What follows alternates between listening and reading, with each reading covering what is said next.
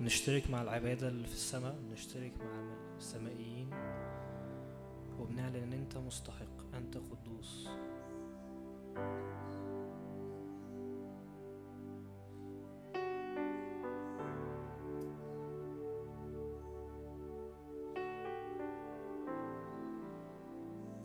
شجعك هدي أي دوشة وهدي أي أي دوشة أنت جاي بيها أي أفكار أنت جاي بيها. أي حاجة أنت قلقان علشانها؟ لأن في راحة في محضر يسوع.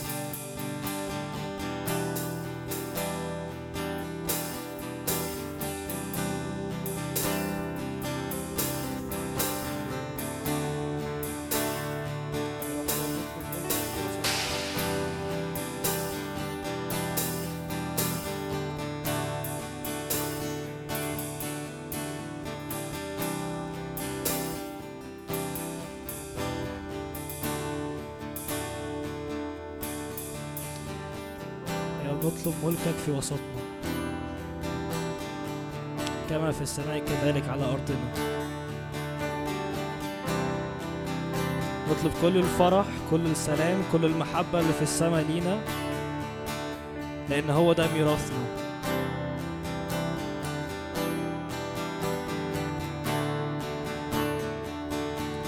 فلتأتي السماء على الأرض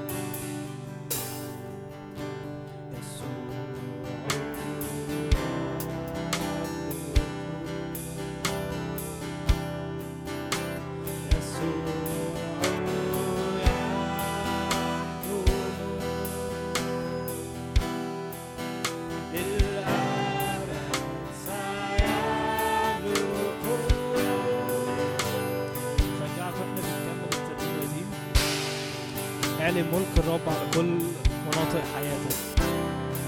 اعلن ملك الرب على علاقاتك على صداقاتك على دراستك على حياتك على خروجك ودخولك.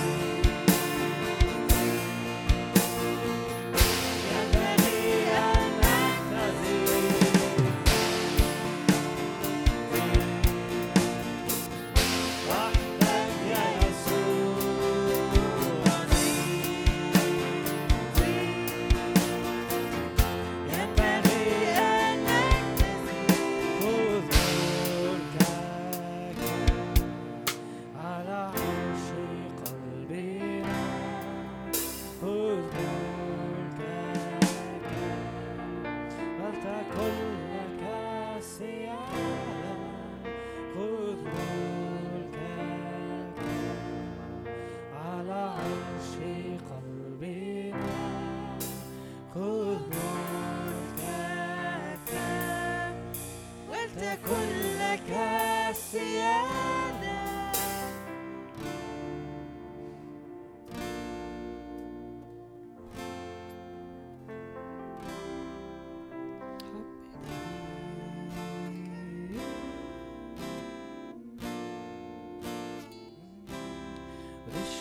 الامل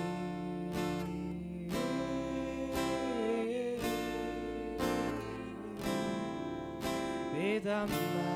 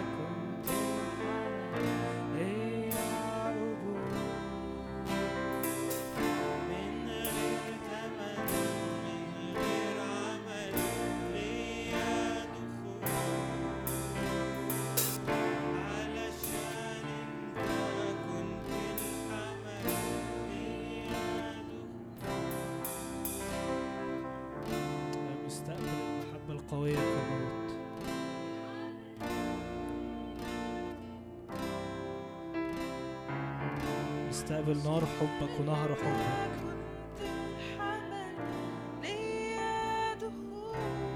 لأن يسوع دفع الثمن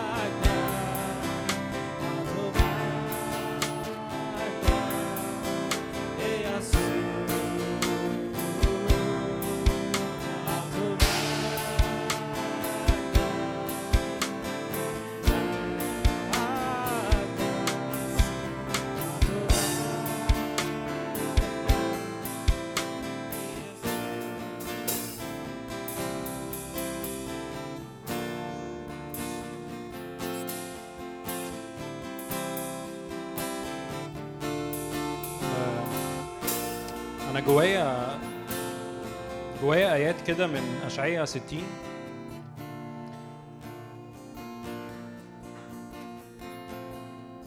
كأني جوايا نوبة استيقاظ وكأن هزة تحصل كده جوانا. خلينا كده نغمض عينينا. وعايزكم تشوفوا المشهد اللي هكون بقراه دلوقتي.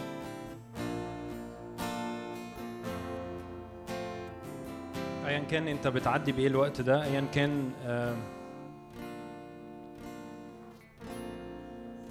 ايا كان شكل الأحداث اللي انت جاي منها ايا كان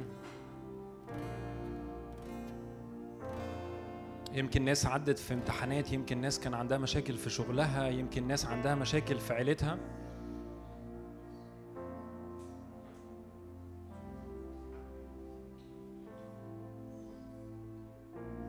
يا روح الله تعالى. تعالى املى المشهد بكلماتك لأن كلمتك هي حية وفعالة. يا رب مصدق إني بكلمات دلوقتي يا رب هي تنعش يا رب النفسيات وتنعش الأجساد الآن باسم يسوع. مصدق ان كلمتك هي روح وحياة. فمصدق يا رب ان في كل كلمة هتخرج دلوقتي هي روح وحياة.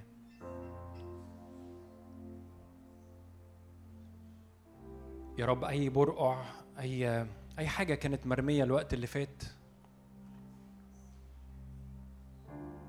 روح الحياة الآن. يا رب من من الراحة ومن السلام يا رب كل أصوات تانية تخرج إلى الخارج الآن باسم يسوع. يا رب أنا بصلي سلام في القاعة دلوقتي بصلي سلام للأذهان. حط إيدك كده على قلبك. واعلن سلام سلام على نفسيتي سلام على قلبي سلام لو عايز تحط لو لو حاسس إن في دوشة في دماغك حط إيدك على راسك وقول سلام لعقلي لأني سلام الله الذي يفوق كل عقل يملأ الآن. سلام على كل حاجة أنت جاي منها. اعلن سلام. اطلق سلام كده. سلام سلام. اطلق سلام بصوت عالي حتى. سلام يا روح الله سلام في القاعة سلام في الأجواء دلوقتي سلام في كل أركان المكان دلوقتي. أنك رئيس السلام لأنك رئيس السلام. يا رب أنا بصلي يا رب أن أركان ال ال الأربع أركان دول يتملوا بالسلام الكامل دلوقتي.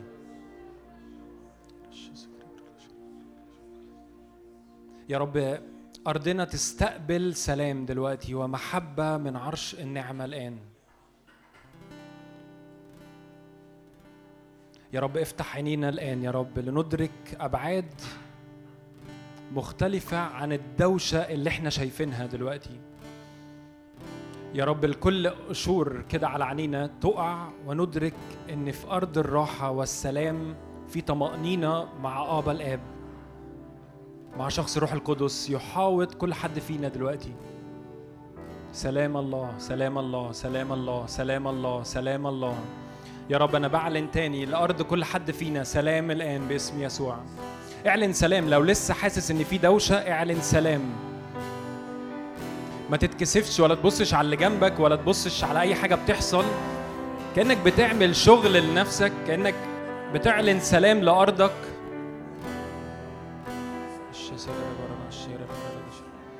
يا رب سلام يا رب سلام.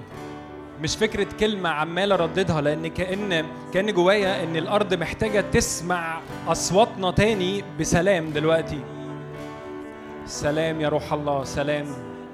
لأن لأن هو ادانا السلطان إني نقول إني ننطق إن يصير في أرضنا سلام. سلام من رئيس السلام يا رب إحنا بنقف في البوزيشن ده يا رب من رئيس السلام.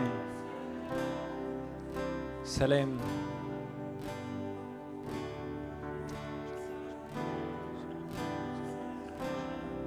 سلام للأذهان. مش بكرر صلوات بس كأن تاني بعلن تاني. على كل أذهان سلام. يا رب لينفجر لينفجر مياه يا رب من الراحة والشبع بشكل غير عادي دلوقتي باسم يسوع. مش علشان صلاح فينا ولا علشان بر فينا لكن علشان يا رب القوة النازلة من عرش النعمة من قد أكمل من يسوع اللي خلص كل حاجة.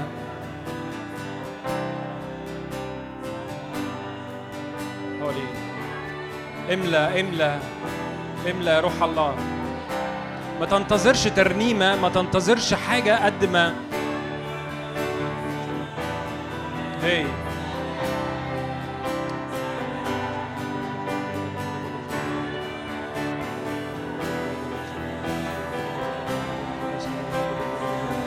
املا املا املا املا املا املا املا املا يا روح الله املا يا روح الله.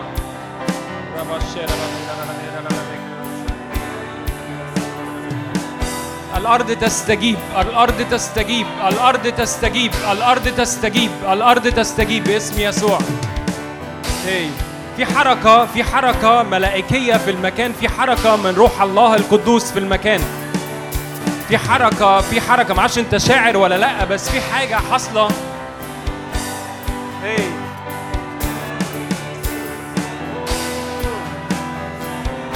يا رب زيت جديد ودهنة جديدة يا رب.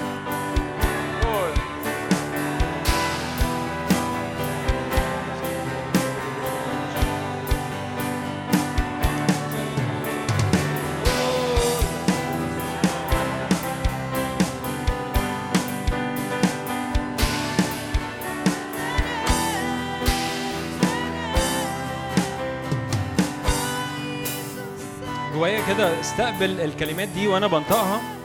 وزي ما قلت لكم ما تفتحش عينك لكن بص على رئيس الإيمان ومكمله يسوع. بص على يسوع بص ان هو اللي يملى المشهد. قومي استنيري لأنه قد جاء نورك ومجد الرب أشرق عليك. كلم نفسك كلم أرضك كلم حياتك كلم أي حاجة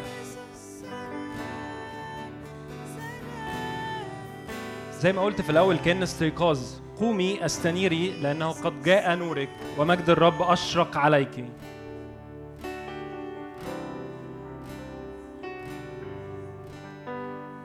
يا رب أنا بعلن إن في نورك يا رب يحصل نقلة مختلفة دلوقتي باسم يسوع. يا رب مجدك مجدك يملأ الآن يا رب.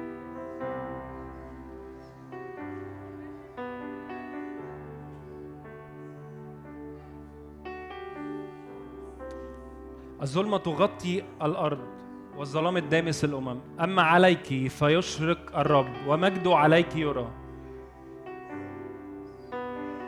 يا رب إشراق نورك وإشراق مجدك الآن يا رب. يا رب كل الضلمة كانت حاصلة. يا رب بشكرك لأني خرجت من القاعة دلوقتي.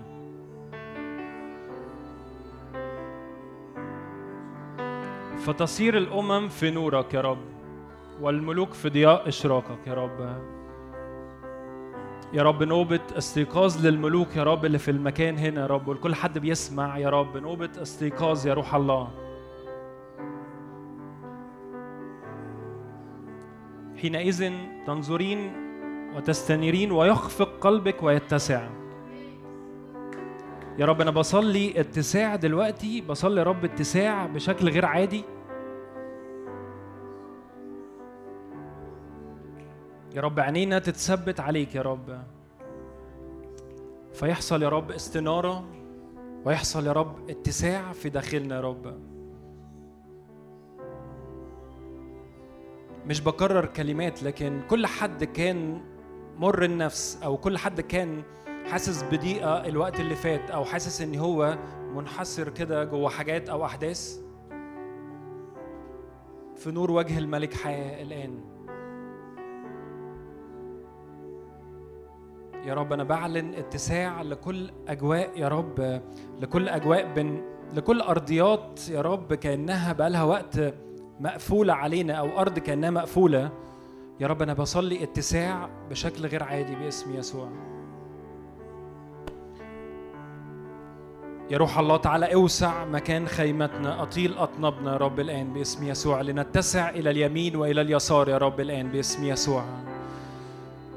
يا رب هز كل كل جبال يا رب ات- اتبنت يا رب. كل حاجات يا رب كانت شكلها سخيفة الوقت اللي فات. تضمحل الآن. تذوب كالشمع في محضرك الآن. يا رب شكرا لأجل قوة من عرش النعمة دلوقتي يا رب. لتحملنا حيث تشاء أنت يا رب الآن.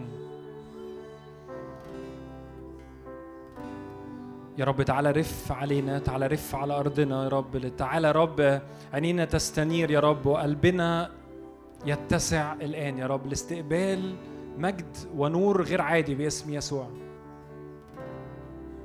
تعالى يا رب بأنهار يا رب مشبعة لينا دلوقتي.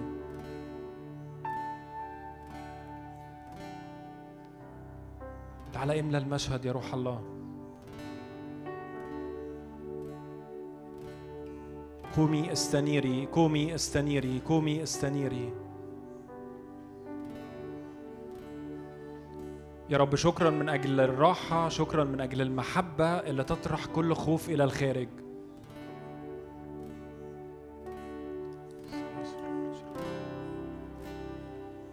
يا رب نغمات من عرش النعمة دلوقتي نغمات جديدة وتسبيحات جديدة لأرضنا ولحياتنا ولنفسياتنا الآن. هب يا روح هب يا روح هب يا روح هب يا روح. هب بقوة نارية الآن. هب على أراضينا على نفسياتنا على أجسادنا. هب يا روح برياح تغيير غير عادية. املى المشهد املى المشهد املى المشهد يا روح الله. اسم يسوع. وليك رب الشر رب رب من أرض الراحة من أرض السلام من أرض السكينة يا رب طمأنينة وفرح وبهجة تنفجر في حياتنا يا رب. يا رب كل أصوات يا رب كانت سخيفة الوقت اللي فات تسكت تبكم باسم يسوع. كل أصوات اكتئاب كل أصوات انحصار في الذات وفي الأنا وفي وفي مشاكلي تسكت تبكم باسم يسوع لأني يهوى القدير في المكان.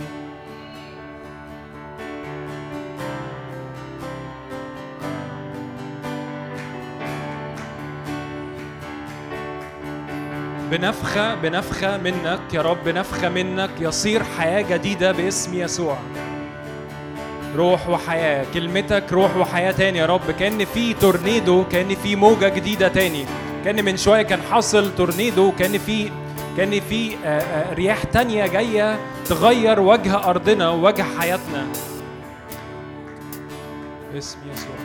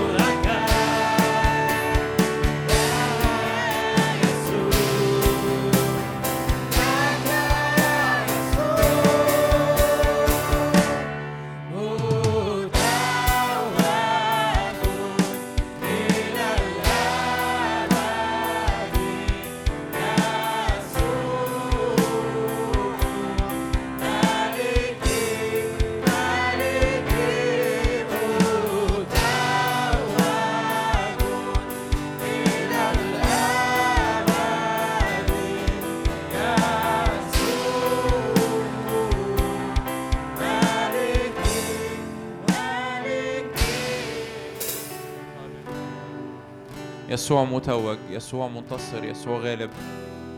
هللويا. حول عينيك آه، على يسوع بص على يسوع وحده. هللويا. يا رب بنحبك بنحبك لأنك مليان صلاح بنحبك لأنك أنت خلقتنا لأنك خلقت كل الأشياء وهي بإرادتك كائنة وخلقت. أشكر الرب أشكر الرب. سبح الرب أعبد الرب قول يا رب نعم أنت ليك كل الحياة أنت ليك كل الأيام. ليك كل يا رب المستقبل ليك كل اللي فات وليك كل المستقبل. يا رب أنا جاي يا رب النهاردة وسط إخواتي أنا بنسى نفسي بنسى بنسى اللي أنا جاي منه بنسى يا رب كل هم بنسى يا رب كل خوف بنسى يا رب كل انشغالات بنسى يا رب كل أمور يا رب في حياتي. وأدرك يا رب إن الحاجة إلى واحد. يقول كده يسوع لمرثى مرثى مرثى أنت تضطربين وتهتمين لأمور كثيرة أما الحاجة إلى واحد. اختارت مريم النصيب الصالح. الذي لن ينزع منها. يا رب نختارك. بنختار النصيب الصالح الذي لن ينزع منا. بنختار يا رب نتبعك. بنختار يا رب نكون جيل. يا رب بي بينور في وسط يا رب العالم. نعم يقول كده الرسول بولس تضيئون بينهم كأنوار في العالم في وسط جيل معوج وملتوي. يا رب في وسط جيل يا رب معوج وملتوي. بنكون جيل ليك, ليك يا رب منور بنكون جيل يا رب ليك. مليان يا رب المحبة مليان بالتبعية مليان بالغيرة لمقاصدك مليان بالغيرة. نحن نكون أبنائك.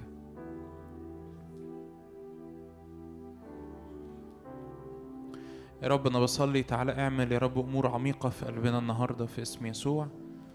يا رب أنا بصلي تعالى يا رب كلم قلوبنا تعالى كلم قلوبنا. يا رب أنا بصلي إنه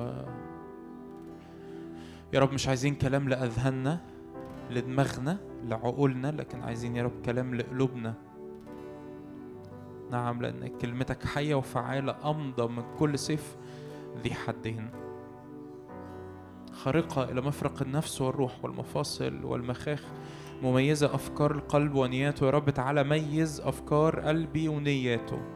تعالى رب انظر إن كان في طريقا باطلا واهدني طريقا أبديا. تعالى شكل حياتي يا رب أنا بحط حياتي. يقول كده الرب لأرميا انزل إلى بيت الفخاري أريك أنا بعمل إيه مع شعب إسرائيل؟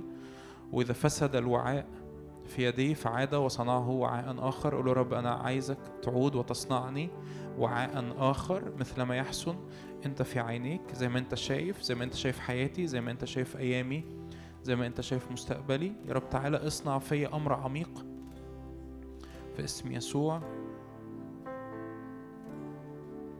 لو بداية أجازة للبعض لو صيف والزحمة بتاعت الصيف والمصايف والسفريات والمؤتمرات قول يا رب أنا أنا أنا عايز يا رب إن هذا الصيف يا رب أبتدي معاك بطريقة مختلفة. أبتدي معاك يا رب بتركيز مختلف. عيني تبقى متثبتة عليك أنت بس. اسم يسوع.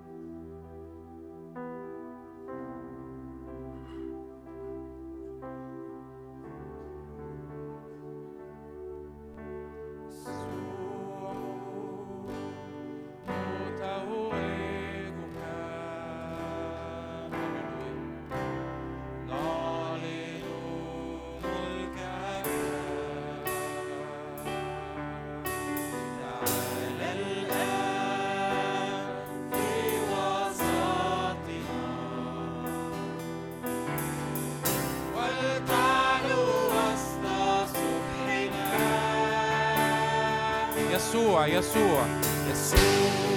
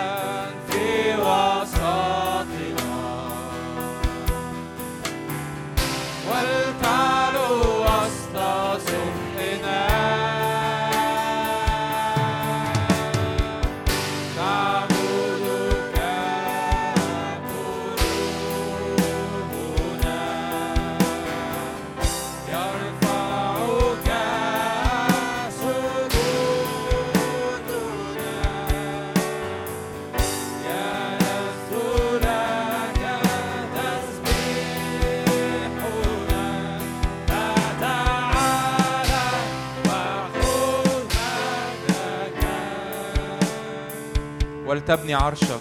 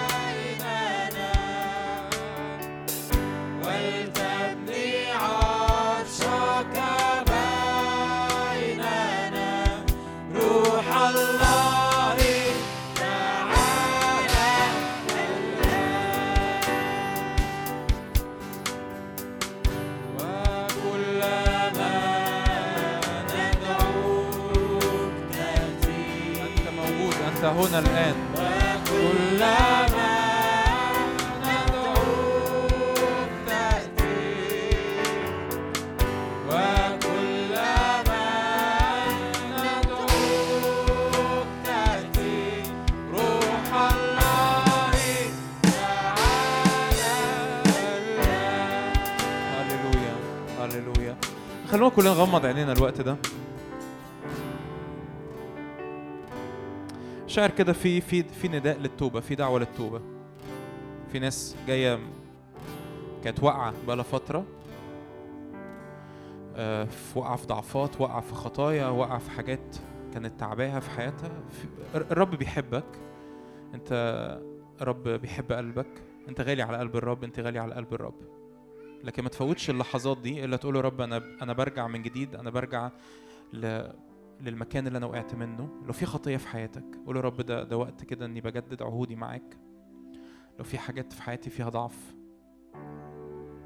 لو في حاجات في حياتي كنت فاتح أبواب لإبليس فاتح أبواب نجاسة فاتح أبواب علاقات مش مظبوطة فاتح أبواب كذب أو التواء أو كبرياء أو مجرد عايش كده الحياة وأنا مش واخد بالي إن الرب موجود. قول يا رب ده أنا أنا بتوب أنا برجع. أنا برجع يا رب أنا ب... تعالى يا رب طهرني بدمك تعالى اغسلني بدمك. روح الله تعالى املاني املاني بالقداسة املاني بالقداسة من جديد. يا رب اشعل قلبي بمحبتك من جديد اشعل قلبي بمحبتك من جديد. مش عايز يا رب أكون بارد مش عايز أكون فاتر مش عايز أكون يا رب عايش وأنا مش واخد بالي من وجودك في حياتي. أنا برجع يا رب من جديد. أنا برجع من جديد ببساطة. يقول الكتاب إن اعترفنا بخطايانا فهو أمين وعادل. هو يغفر لنا خطايانا ويطهرنا من كل إثم. دم يسوع مش بس بيغفر الخطية لكن بيغسلك من الأثر بتاع الخطية.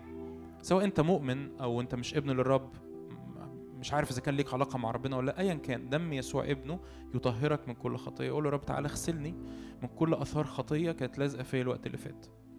كل أثار خطية كل أثار بعد كل أثار ضعف كل أثار نجاسة كل أثار حياة آه، عايش بحضر اجتماعات بس ربنا مش مش موجود في يومي مش موجود في أفكاري مش موجود في في ال في ال في اليوم بتاعي. يا رب تعالى طهرني من كل خطيه تعالى طهرني من كل بعد في اسم يسوع.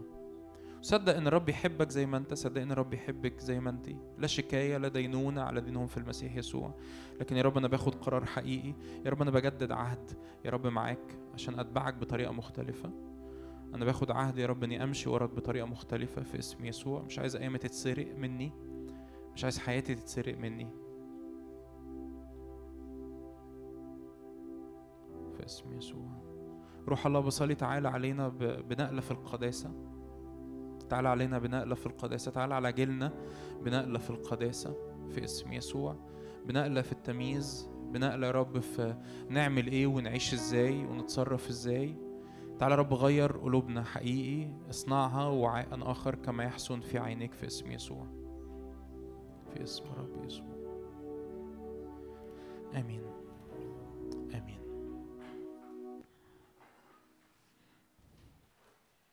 آمين. مساء الخير. كم حد أخد الأجازة اللي كان عنده امتحانات؟ بس كده الباقيين لسه كم حد لسه بيمتحن طيب؟ نزلي إيدك يا جويس نزلي إيدك. اللي بيمتحنوا اللي ما جوش النهارده اللي بيمتحنوا في البيت. تمتحني؟ خلصتي ولا؟ آمين. ربنا مع كل الناس اللي بيمتحنوا لسه. وألف مبروك اللي أخدوا الأجازة. كل سنه وأنتم طيبين. الصيف دخل. كم حد بيحب الصيف؟ طب بعد إذنكم معلش يعني النهارده الاجتماع ملغي.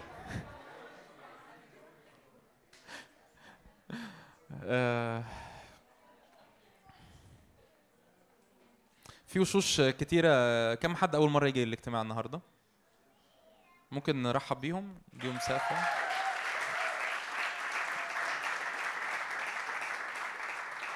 مبسوطين لكل حد جديد موجود معانا وإن شاء الله تنبسطوا يعني. إن شاء الله يكون خبرة كويسة. ليكم آه، عندي عندي إعلان حاجة آه، يعني هي موجودة عندنا في الخدمة في خدمة الحياة الجديدة بقالها كتير بس عايز أعلن عنها. حد سمع قبل كده حاجة اسمها New Life Academy Okay. أقلية برضو. إحنا عندنا حاجة في الخدمة ابتدت من من سنة و... ودي حاجة مكملة. عندنا حاجة online online بتحضر فيها آه، تعليم. التعليم ده بيبقى مترتب ماشي بترتيب معين آه، فيديوهات ومكتوب. وفي امتحانات بقى في النص MCQ يعني quiz كده صغير اونلاين وبتكتب في الآخر بحث وحاجة كده وبتاخد شهادة. والهدف منه الهدف ببساطة إنه يكون في تعليم مترتب في حياتك. الهدف إنه الحياة المسيحية ما ينفعش إن أنا أكون بعيشها بحضر وعظات مشجعة وخلاص لكن مهم قوي إن يكون في جزء بيتبني في حياتي مرتبط بالتعليم مرتبط بالحق الكتابي مرتبط بإنه يعني إيه إيمان يعني إيه نعمة يعني إيه محبة يعني إيه الروح القدس يعني إيه ملكوت الله يعني إيه لاهوت يعني إيه كلام كده يمكن تسمع بعض وتحس إن آه عارفه والبعض تحس إنه آه لأ صعب عليا. بس أشجعكم إنه أي حد بما إن إحنا ابتدينا الناس اللي أخدوا الأجازات بالناس يعني بالذات الناس اللي أخدوا أجازات وما عندهمش حاجة في الصيف يعملوها تبقى حاجة لذيذة إنه تجربوا تخشوا على على ال website nlacademy.org شايفين ال website سهل إزاي؟ Nlacademy.org بتخش بتعمل account ببلاش بتبتدي الأول حاجة اسمها نهر النعمة. ده ده ال course الأولاني 11 موضوع. بعدين تخش على اللي موجود نزل نزل كورسين لحد دلوقتي. الكورس الثاني الكورس طويل شوية يعني. 11 موضوع دول تقريبا بنتكلم في 30 فيديو أو حاجة زي كده. فالكورس التاني نزل اسمه نهر الملكوت. بت... بتذاكره وبتسمعه. والميزه اللي فيه إن مش بس. مش بس فيه فيديو لكن كمان ال- التعليم نفسه مكتوب فينفع تتابع التعليم مكتوب وكمان الفيديو قدامك فتفهمه أكتر وهكذا. أمين؟ نعم؟ آه آه الاثنين شغالين. لا ممكن نبص نبص مع بعض. أمين. كم حد كان موجود الحد اللي فات؟ ماشي كويس. كان حلو الحد اللي فات. حد حد فاكر وسط الحد اللي فات ولا اتبخرت آه الحد الحد اللي فات اللي كان موجود آه كان شادي بيتكلم على آه معايا؟ مركزين معايا؟ آه. ال- الحد اللي فات كان شادي بيتكلم على إزاي في شاول وفي داوود وبرغم ان شاول عنده كل حاجة كويسة من بره آه، عارفين شاول وداوود صح؟ الملك و...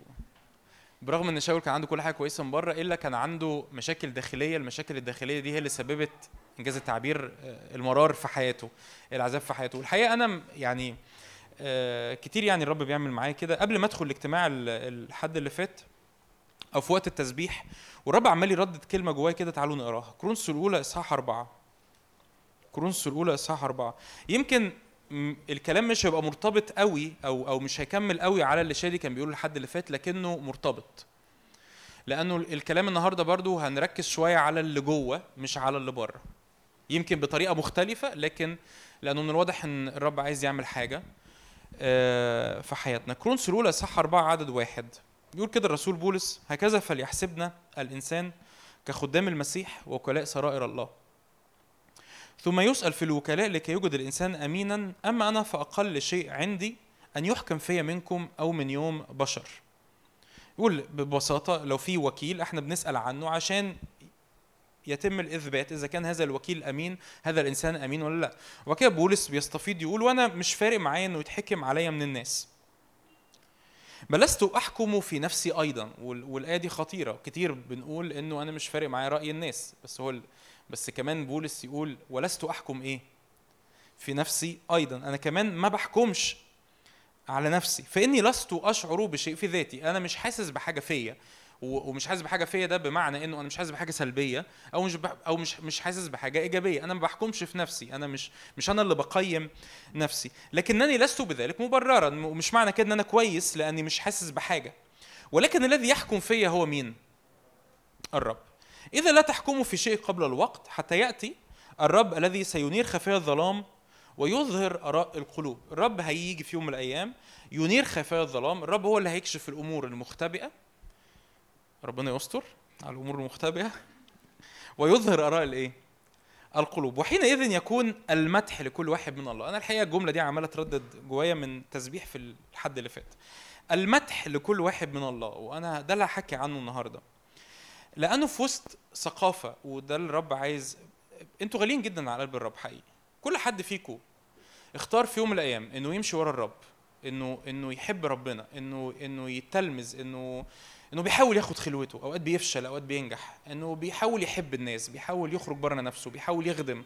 أوقات بينجح وأوقات بيفشل. سكتك غالية جدا على قلب الرب. وعايز أقول لك إنه مش بس سكتك غالية على قلب الرب لكن ربنا بيعمل حاجة ال ال كل يوم التحدي بيزيد وال وال وال و يعني إنجاز التعبير الاحتياج بيزيد إنه يكون في جيل منور. آه وبالرغم من إنه آه الرب عايز يصنعنا جيل منور إلا إنه العالم بيعمل كل حاجة في قوته عشان النور بتاعنا يطفي. إحدى الحاجات الغريبة يعني اللي ممكن تكون يعني مش هتكلم عن خطية مش هتكلم عن حاجة ضخمة بس إحدى الحاجات الخطيرة اللي جيلنا مضروب بيها هو إن أنا منتظر المديح من كل شخص إلا من الرب. وأنا النهارده هتكلم عن الحتة الغريبة دي ممكن تكون عمرك ما سمعت وعظة عن ال... عن القصة دي. يقول بولس أنا أنا حينئذ في الوقت ده يكون المدح لكل واحد من مين؟ من الله. في يوم في يوم من الأيام آه، الحقيقة أنت. دي حاجة إحنا بنختبرها النهارده وإحنا موجودين على الأرض لكن في يوم من الأيام أنت هتسمع آه، بودانك آه، الرب الرب يا بيقول كلمات مديح يا بيقول حاجة تانية غير المديح. وأنا مش بتكلم إن أنت خاطي ورايح جهنم لا ممكن تبقى ابن للرب لكن لكنك لا تسمع كلمات المديح من الرب. ده اللي هنحكي عنه شوية النهارده.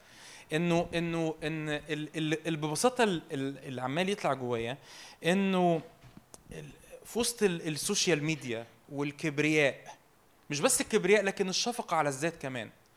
ال ال ال الاوقات ال الأمور الصعبة اللي أنا تعرضت ليها والأمور الصعبة اللي تعرضت ليها بتطلع صغر نفس أوقات الصغر نفس يروح أو يقلب بالكبرياء آه، في وسط ال- المجتمع ال- ال- المهم قوي في شكلي قدام نفسي وشكلي قدام الناس بننسى إنه التقييم في تقييم ثابت في تقييم مهم.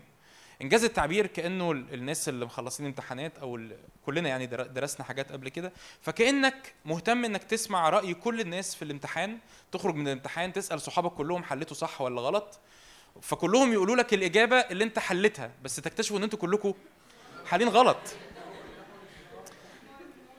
مش مهم قوي رأي زمايلك في الإجابة لأنه المهم هو رأي واحد في يوم من الأيام هيبص على الورقة و...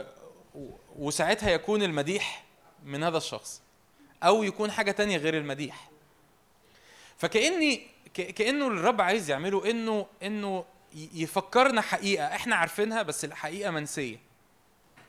إيه الحقيقة اللي الرب عايز يفكرنا بيها؟ إنه حقيقي هو في رأي واحد بس مهم.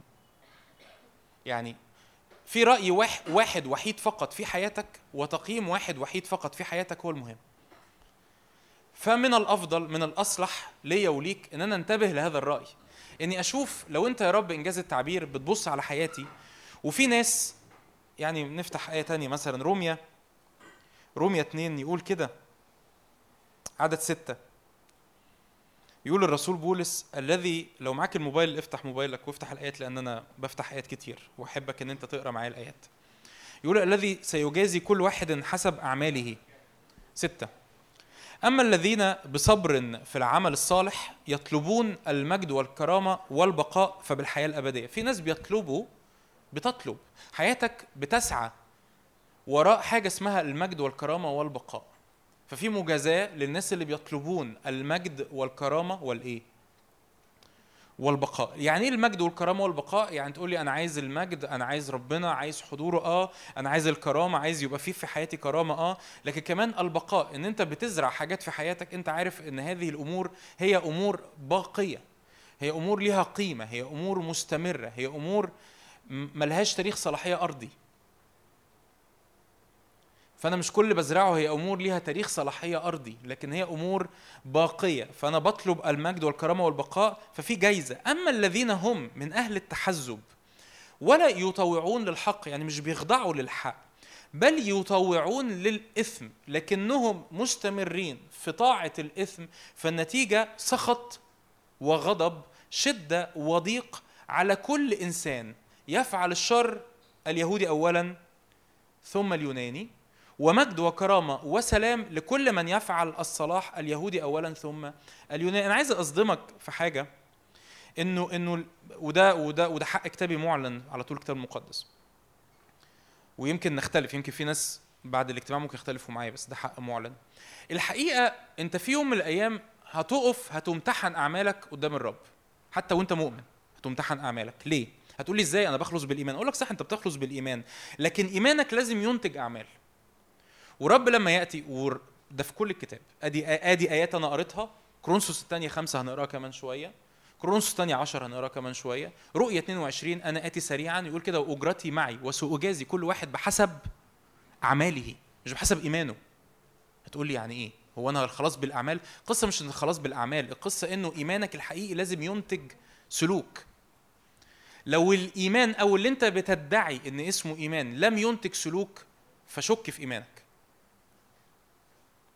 شك في في اللي حاصل. إيماني لازم ينتج سلوك لازم يطلع نوعية حياة مختلفة. هتقول لي إزاي؟ أنا مش ما على كده في الكنائس الإنجيلية. أقول لك آه ما دي إحدى المشاكل اللي في الكنائس الإنجيلية. إن إحنا إن إنه إنه ال- القصة إنه الإيمان لازم ينتج سلوك لازم ينتج حياة لازم ينتج نتيجة لازم يبقى طالع من حياتي ثمر وإلا يبقى لازم أقف وقفة جادة مع الرب وأقول له رب هو اللي أنا بقول عنده عنه إيمان ومش طالع من حياتي نتيجة. أنا حياتي من الواضح إن هي بتسلك في سلوك لا أطلب المجد والكرامة والبقاء. يعني مش التلقائي في حياتي إني أطلب المجد والكرامة والبقاء لكن ده أنا أطوع كتير الإثم ولا أطوع الحق. فاهمين أقصد إيه؟ ببساطة ال ال ال ال يعني النهارده مش الهدف إن أنا أخوفك الهدف إنه كأنه ربنا آه عايز يرجع عينينا تاني على القياس المظبوط. في وسط جيل كل حاجة مهمة بالنسبة لنا إلا رأي الرب. أنا عايز أفكرك إنه أهم رأي أهم رأي أهم من رأي ليه ليه ده مهم؟ لأنه أنت كتير أنا وأنت كتير بنعمل حاجات لأنه رأي الناس مهم. كتير بتعيش اللي انت بتعيشه بتجري ورا حاجات انت شايفها مهمة لأنه رأي المجتمع في الحاجات دي مهم. عايز أقول لك حتى لو رأي الناس دول حتى لو الناس دول كانوا مؤمنين. صح ولا إيه؟ فلوس محبة مال خطية معينة نميمة سلوك نص نص قداسة نص نص محبة نص نص طهارة. وليه بعمل كده؟ علم النفس علمني في حاجة اسمها peer pressure إحنا بنأثر على بعض بنضغط على بعض إن إحنا نعيش بطريقة معينة. ليه؟ لأنه الإنسان مخلوق اجتماعي ما يحبش يحس إن هو لوحده ما يحبش يحس إن هو مرفوض أو ملفوظ أو مش شبه الناس اللي حواليه. أنا عايز أقول لك إنه أنت في أيام في حياتك هتحتاج إنك تختار إنك تكون حقيقي مختلف. وهتدفع ثمن ده.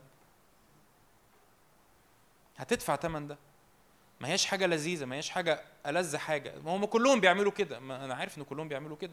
بس أنت لأن أنت لأن يمكن اجتماع زي كده النهارده بس يرجع لك الذاكرة إنجاز التعبير إنه في حاجة اسمها في يوم يكون المدح لكل واحد من فين؟ من الله. ده اللي أنا مستنيه يا رب. ومش بس رأي الناس لكن رأيي. رأيي. أنا ما أنا شايف نفسي كويس. أنا أنا دلوقتي واقف قدامك بوعظ على المنبر أنا ممكن أبقى شايف نفسي كويس. فأنا مخدوع في نفسي. فأنا بفكر نفسي إنه ورا في حاجة اسمها إنه يأتي اليوم يكون المدح من فين؟ فما هي أنا فمصيبة لاكون أنا شايف نفسي. ما هو ما هو إما أنا شايف الناس حواليا بيمدحوني أو أو أنا شايف الناس اللي حواليا مش بيدوني هذا المديح فأنا بقى فأنا أقلب على الناحية التانية. أنا جميل أنا رائع أنا أنا فخور جدا بنفسي. وممكن اكتب كمان بوست على الفيسبوك. ما أعرفش ليه الناس بتكتب بوستات هذا القبيل إن أنا فخور بن... يعني لو فخور بنفسك ما تكتبش على الفيسبوك. فأنا فخور جدا بنفسي على الفيسبوك. فعايز أفكر نفسي إن أنا أنا مش محتاج أكون فخور بنفسي. أنا محتاج إن هو يكون فخور بيا. ما أنا ما أنا ممكن أكون فخور بنفسي وأنا مخدوع. صح ولا إيه؟ ولا أنتوا مش عايشين معانا؟ أنا ممكن أبقى فخور ممكن أبقى فرحان بنفسي وأنا مخدوع. وأنا مش صادق في تقييمي عن نفسي. ما أنا ما, ما أنا شايف نفسي حلو. مين قال إن أنا حلو؟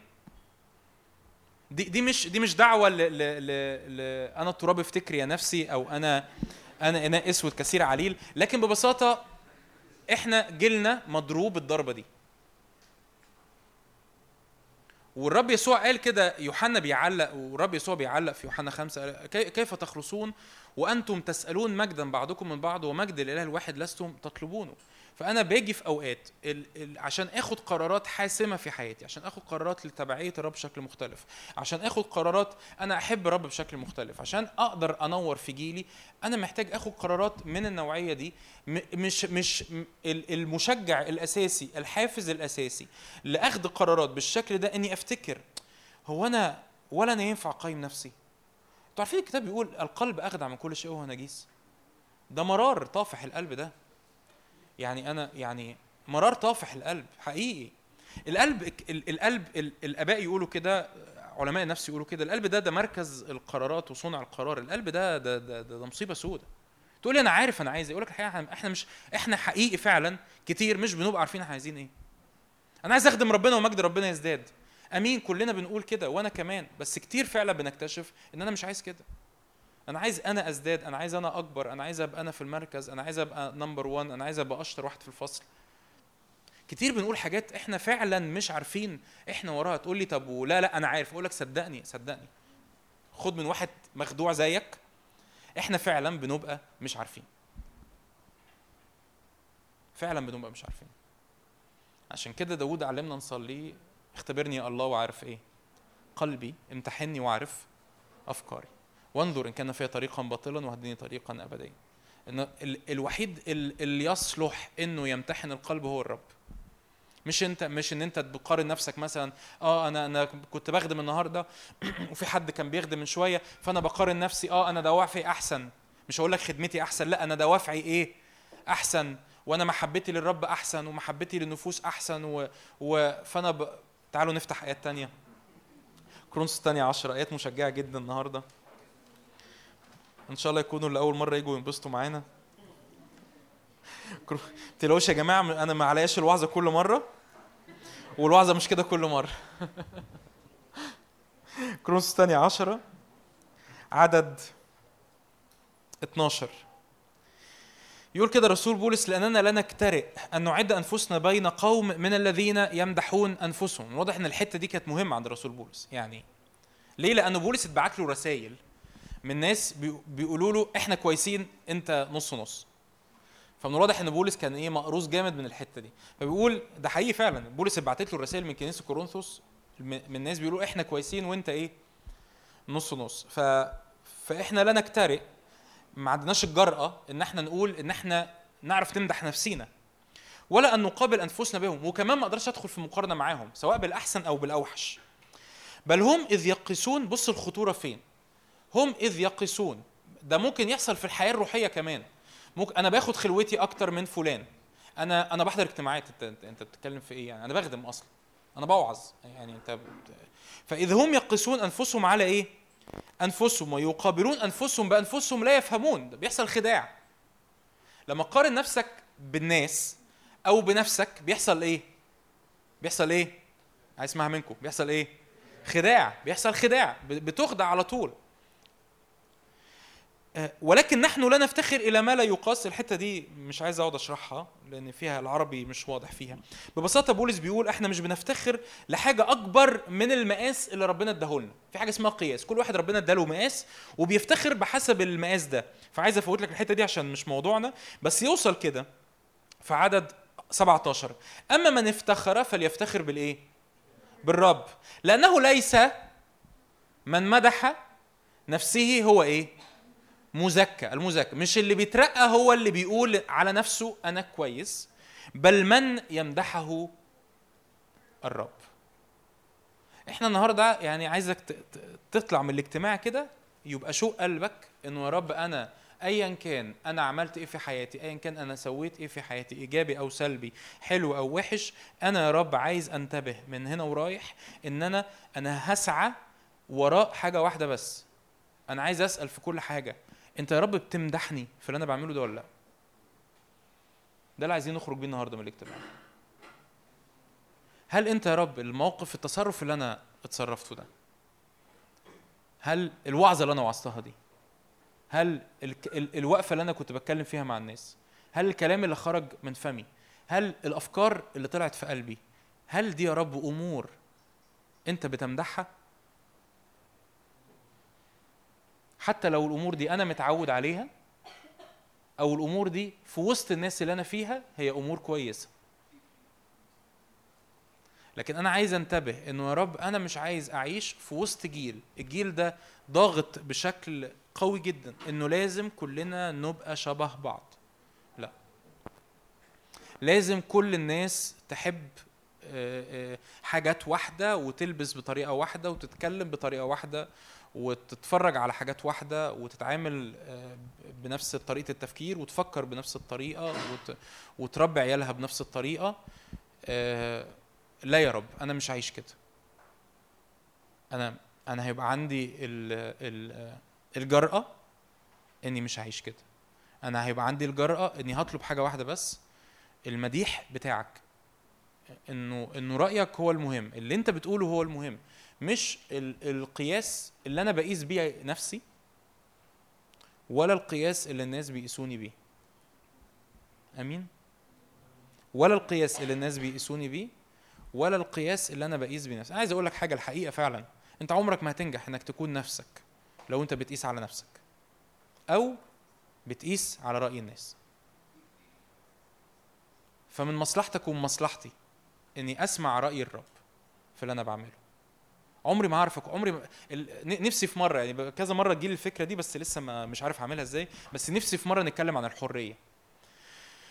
ال- ال- الحرية دايما إحنا متعودين إن إحنا بنسمع عن الجزء ال- السلبي من الحرية. الحرية من الحرية من القيود الحرية من الخطية الحرية من ال- الإدمان. تمام؟ الحرية من كذا. بس الحقيقة الحرية وجهين. الحرية هي الحرية من والحرية إلى. أنا الرب عايز يحررني من أيوه عايز يحررني من بس عشان يحررني عشان إيه؟ عشان تكون نفسك. ورب عايز يحررك من رأي الناس ورب عايز يحررك من رأيك في نفسك عشان تكون نفسك. عشان تكون الخليقة اللي اللي بتعكس صورة الله. عشان تكون الخليقة بحسب الصفات بحسب الطبائع بحسب طريقة التفكير ال- اللي الرب عايز يطلقها فيك عشان تكون نور العالم وملح الأرض. عشان تعيش زي ما هو خلقك مش زي ما المجتمع آه، فرض علينا طريقة حياة ولايف ستايل وطريقة تفكير و- وطريقة مقارنات و- والاقي ان دوافعي بتزقني في كل حاجة وأنا مش عارف هو أنا ليه بعمل اللي أنا بعمله ده بس أنا بعمله يعني آه، ممكن بعد ال مين؟ آه. لا لا مش للدرجة دي لا لا بعد الشر بعد الاجتماع رومية 8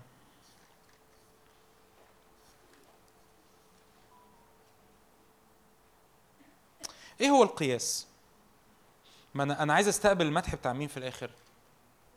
بتاع الرب. فأنا النهارده هتكلم عن ثلاث قياسات بحسب الرب. عايز أعرف إيه هو القياس؟ طب انت أنت لو أنت بتقيس يا رب أنت عايز تقيس على إيه؟ والحقيقة أنا عايز أكون صريح معاك. في حاجات تانية ينفع نطلعها. يعني في حاجات تانية ينفع أكون بتكلم فيها وأقول إن الرب بي بيقيس على الحاجات دي. لكن عايز أعتقد أعتقد يعني أنا مش بقول إن أنا متأكد بقول إن أنا إيه أعتقد إن الثلاث حاجات اللي أنا هقولهم دول هم أهم ثلاث حاجات. متفقين؟ صحيين؟ نمتوا؟ أنا هادي زيادة؟ واخوف زيادة؟ طيب. ال- الوعظة وحشة زيادة؟ فأنا أعتقد يعني إن الثلاث حاجات اللي أنا هتكلم فيهم النهارده هم أهم ثلاث حاجات. في حاجات تانية؟ لكن أعتقد الثلاثه دول أهم ثلاث حاجات. رومية 8 28 يقول كده الرسول بولس نحن نعلم أن كل الأشياء تعمل معا للخير الذين يحبون الله. الذين هم مدعوون حسب قصده لأن الذين سبق فعرفهم سبق فعينهم ليكونوا مشابهين صورة ابنه ليكون هو بكرا بين إخوة إيه؟ كثيرين. الذين سبق عينهم هؤلاء دعاهم الذين دعاهم هؤلاء بررهم الذين بررهم هؤلاء مجدهم أيضا. ويقول كده في أفسس 4 13 افتح معايا ما تكسلش. شايفك اللي مكسل تدوس على الموبايل وعلى الزراير. افسس 4 13 إلى أن ننتهي جميعنا إلى وحدانية الإيمان ومعرفة ابن الله إلى قياس لبن... سوري معرفة آه إلى إنسان كامل إلى قياس قامه ففي قياس إيه القياس اللي الرب بيقيس عليه حياتنا؟ ببساطة القياس ده هو إنه إلى أي مدى أنت بتسعى إنك تكون شبه المسيح. طب شبه المسيح في إيه؟ هم دول الثلاث حاجات اللي هنتكلم عنها إلى أي مدى أنت كل يوم؟ إيه الصورة اللي الرب عايز ينقلني ليها؟ الصورة اللي الرب عايز ينقل ليها البشرية كلها على فكرة من دي 1 من أول يوم من آدم وحواء. ربنا مش بيرجعنا لصورة آدم وحواء. يعني القصة دي نسيفها ربنا مش بيرجعنا لصورة آدم وحواء. ربنا أصلا خلق آدم وحواء عشان يروحوا لصورة الابن. فالنقطه دي يعني ممكن تكون جديدة على البعض. آدم وحواء ما كانوش في حالة الكمال. آدم وحواء كانوا في حالة معينة عشان يوصلوا إلى الكمال. إيه هي إيه هو الكمال؟ الابن يسوع. فآدم و... فإحنا مش ربنا مش بيرجعنا لصورة آدم وحواء ربنا بيودينا لصورة يسوع. تمام؟ إلى إنسان كامل إلى قياس قامه إيه؟ ويقول رسول بولس التعبير اللذيذ قياس قامه ملء المسيح يعني مقاس. مقاس الطول بتاع الملء بتاع مين. عارفين ال- التست تيوبز مثلا بتاعت المعمل أو كأن أنبوبة؟ معينة ليها قياس فقياس قامه ملء المسيح ده ما نعرفش قد إيه مثلا أبدي مثلا ما نعرفش قد إيه طوله. فكأن فكأن ربنا يروح معديك جنب ال- الأنبوبة دي فيشوف أنت اتمليت قد إيه يعني تخيل يعني إزازة لتر ونص ما طب هل هي مليانة 70% هل هي مليانة 50% هل هي مليانة 90% هل هي فاضية؟ ما. ف... و... والإزازة دي مليانة إيه؟ مليانة إيه؟ الم... مين قال المسيح؟ برا ما تخافش برا... مليانة المسيح. إلى أي مدى الإزازة دي مليانة من المسيح. هو ده القياس بتاعه لأن هو عايز يوديني لهذه الصورة. طب إيه إيه في المسيح بالظبط ده اللي هنتكلم عنه النهارده؟ أول حاجة ببساطة أنا ما أعتقدش إن أنا هطول يعني في اسم يسوع. أول أول حاجة أول حاجة أنا في وجهة نظري هي من أهم الثلاث حاجات. أول حاجة القلب. يا رب أنت لما بتبص أنت عايز تبص على إيه؟ الحقيقة الرب يقول لي أنا أهم حاجة عايز أبص عليها هي قلبك. إيه هو القلب؟ زي ما قلت لك هو مركز صنع القرار. هو أنا ليه بعمل اللي أنا بعمله؟ أنا أنا بعمل كده ليه؟ يعني أنا ليه آه آه بشتري الهدوم دي؟ تقول لي أول ر... وده ده أنا وأنت أنا مش بقول لك إن حضرتك مخدوع وأنا مش مخدوع ما أنا اتفقت معاك من الأول إن القلب هو إيه؟ أخدع من كل شيء. دي آية على فكرة في أرمية. القلب أخدع من كل شيء. إحنا حقيقي مش بنبقى عارفين إحنا عايزين كده ليه. أنتوا عارفين لما لما أي حد بيدرس مشورة ب... القصة في المشورة المشورة بتبقى سهلة لما الواحد بيكتشف هو عايز وبيعمل اللي هو بيعمله ده ليه. طب وإيه إيه الصعوبة في كده؟ الصعوبة إن إحنا ما حدش في ال... إحنا ما حدش فينا عارف هو ليه بيعمل اللي هو بيعمله. إحنا مش عارفين أنا أنا دوافع مش واضحة قدامي. أنا ليه بشتري الهدوم دي؟ أنا ليه بلبس اللبس ده؟ أنا ليه بخرج الخروجة دي؟ أنا ليه باجي الاجتماع ده؟ تصدق إن ممكن تكون بتيجي الاجتماع ده لمجرد إن في واحد صاحبك بيجي الاجتماع بس أنت بتتقابل مع ربنا بس أنت حقيقي فعلا من جواك أنت مش عارف إذا كنت أنت بتيجي الاجتماع ده عشان ربنا ولا عشان صاحبك اللي بيجي الاجتماع أو عشان البنت اللي بتيجي الاجتماع. فعلا آه فعلا. بتكلم بجد. حقيقي. لمجرد إن أنا بحس إن أنا فعلا أنا أنا آه، يمكن أكون بدخل ثلاث يعني. كأنه في ثلاث ساعات في الأسبوع بدخل فيهم كده جوه بابل من من من ناس بترنم وصوتها عالي وحلو ومش عارف إيه وفي اجتماع وفي حاجة فبحس إن أنا هربت كده من اللي أنا جاي منه وبخرج تاني اللي أنا فيه. ممكن ممكن. أنا فعلا بخدم علشان بحب ربنا. أنا بقول أنا فعلا بخدم عشان بحب ربنا وعايز مجده وعايز وياما أنا أنا بقول لك أنا ياما وقفت في وقفات زي أحكي لكم قصة. قصة مش مش بعيدة قصة آه، شهر تسعة اللي فات حاجة مضايقاني جدا أنا بتكلم بحكي قصة حقيقية يعني مش هعرف أقولها لك بس يعني أحكي على قد يعني من بره كده حاجة مضايقاني جدا ومجد ربنا وإزاي ده يحصل. ومتضايق والموضوع تطور إن أنا متضايق. من أشخاص معينين و... ومش متضايق وجوايا عمال أقول أنا متضايق منهم ولا مش متضايق منهم وأنا مش عايز يا رب قلبي يبقى في حاجة مش مظبوطة وعمال لأنه الحياة ماشية لأنه الخدمة ماشية لأنه الدنيا ماشية. وم- ومرة ووصل الموضوع إن أنا بقى في يوم في ليلة من الليالي أنا قاعد على السرير مش عارف أنام. ليه الموضوع مضايقني. فربنا قال لي قوم اقعد قوم اقعد قوم اقعد معايا. فأنا قمت قعدت معاه. فربنا طلع لي قصة وحشة جدا من العهد القديم وربنا حاجة اسمها مشاجرة قورح يعني دي قصة تانية كده. إيه مشاجرة قورح هي قصة خناقة على خدمة خناقة على خناقة على مركز. فربنا قال لي ده اللي حاصل فيك. طب أعمل إيه؟ ولا أتوب. تبت. لا يا رب أنا كنت فاكر إن الموضوع إن أنا مجدك والخدمة وصعبان عليا الناس اللي مش عارف إيه. لا حبيبي أنت عايز بس تاخد البوزيشن ده عشان أنت دخلت في إبليس خدعك دخلك في حاجة اسمها مشاجره قرح فحقيقي قلبنا مخادع. حقيقي قلبنا مخادع. مش بنبقى عارفين أنا بقول كده ليه. أنا بصلي ليه. أنا عايز إيه من ربنا؟ أنا مش ببقى عارف. أول حاجة الرب يحكم عليها هو قلبك. إيه القلب الدوافع والنيات؟ انت بتعمل كده ليه؟ ودي بقى حاجة ما تقدرش تسمعها مني في وعظة. ما حدش ما حدش في الدنيا يعرف يحكم على دوافعك. انت نفسك ما تقدرش تحكم على دوافعك. دي ملهاش إلا الصلاة بتاعت اختبرني يا الله وإيه؟ وأعرف قلبي. امتحني وأعرف أفكاري. دي ملهاش إلا إن أنا باجي بتواضع قدام الرب واقول يا رب اختبرني. هو أنا هو أنا لما لما مش عارف مين خبطني وقال لي كذا وأنا اتضايقت وأنا اتضايقت ليه يا رب؟ آه الرب يقول لك اتضايقت عشان عندك صغر نفس. اتضايقتي عشان كنت فاكرة إنه كنت أنت مستنية قيمتك من الناس. طب يا رب مش المفروض الناس تحبني؟ عارفين. مش المفروض الناس تحبني مش المفروض الناس تقبلني. فربنا يروح راجع معايا لورا أيام ما أنا كنت اترفضت بشكل معين وما استقبلتش محبة بشكل معين ومش عارف إيه بشكل معين. ور- وربنا يكشف حتة مستخبية في قلبي اسمها إن أنا طول الوقت حاسس بالرفض. مين اللي يعمل كده؟ صدقوني ولا أجدع مشير ولا أجدع ولا أجدع دكتور نفسي ولا أجدع مشير نفسي يقدر يعمل معاك كده. أنا مش مش بلغي دول على فكرة. أي أي حد عارفني عارف إن أنا مش بلغي دول.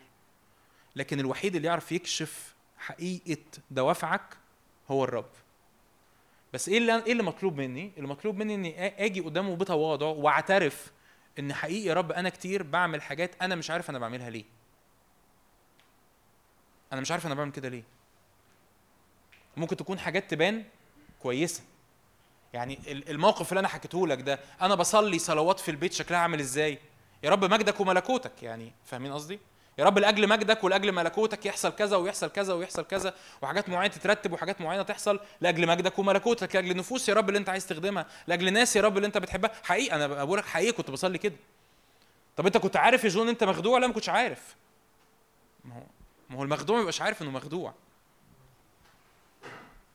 أنا مش عارف. طب إيه اللي حصل؟ مقابلة مع الرب. أنا مش مستحمل يا رب اللي أنا فيه مش مبسوط من اللي أنا فيه مش مبسوط إن الموضوع يوصل إن أنا يبقى جوايا إحساس إن أنا مش مستريح إن أنا أتعامل مع فلان أو مرارة تجاه فلان. مش مبسوط. يمكن الحتة دي قادتني إن أنا اتواضع قدام الرب. لما اتوضعت قدام الرب راح ربنا شاور على الجدر.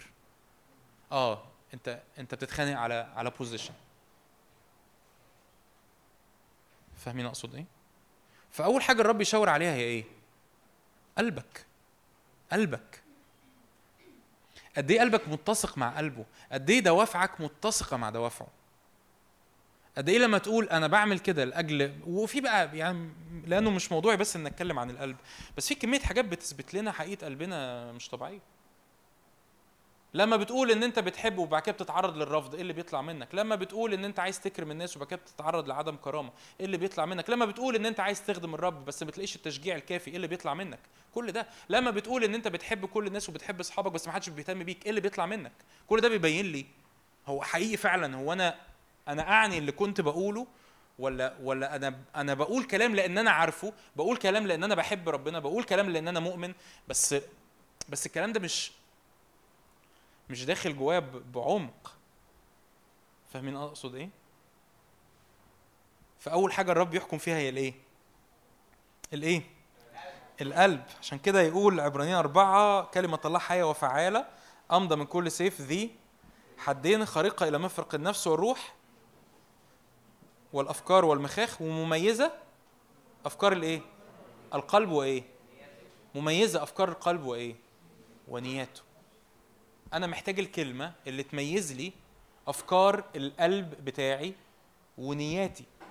أنا أنا ليه بعمل كده؟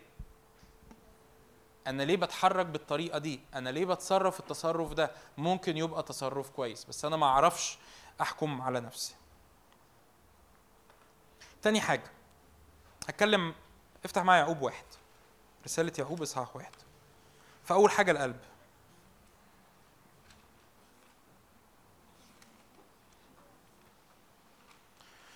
فين يعقوب؟ تاهت مني. يعقوب واحد سبعة أو ستة وعشرين.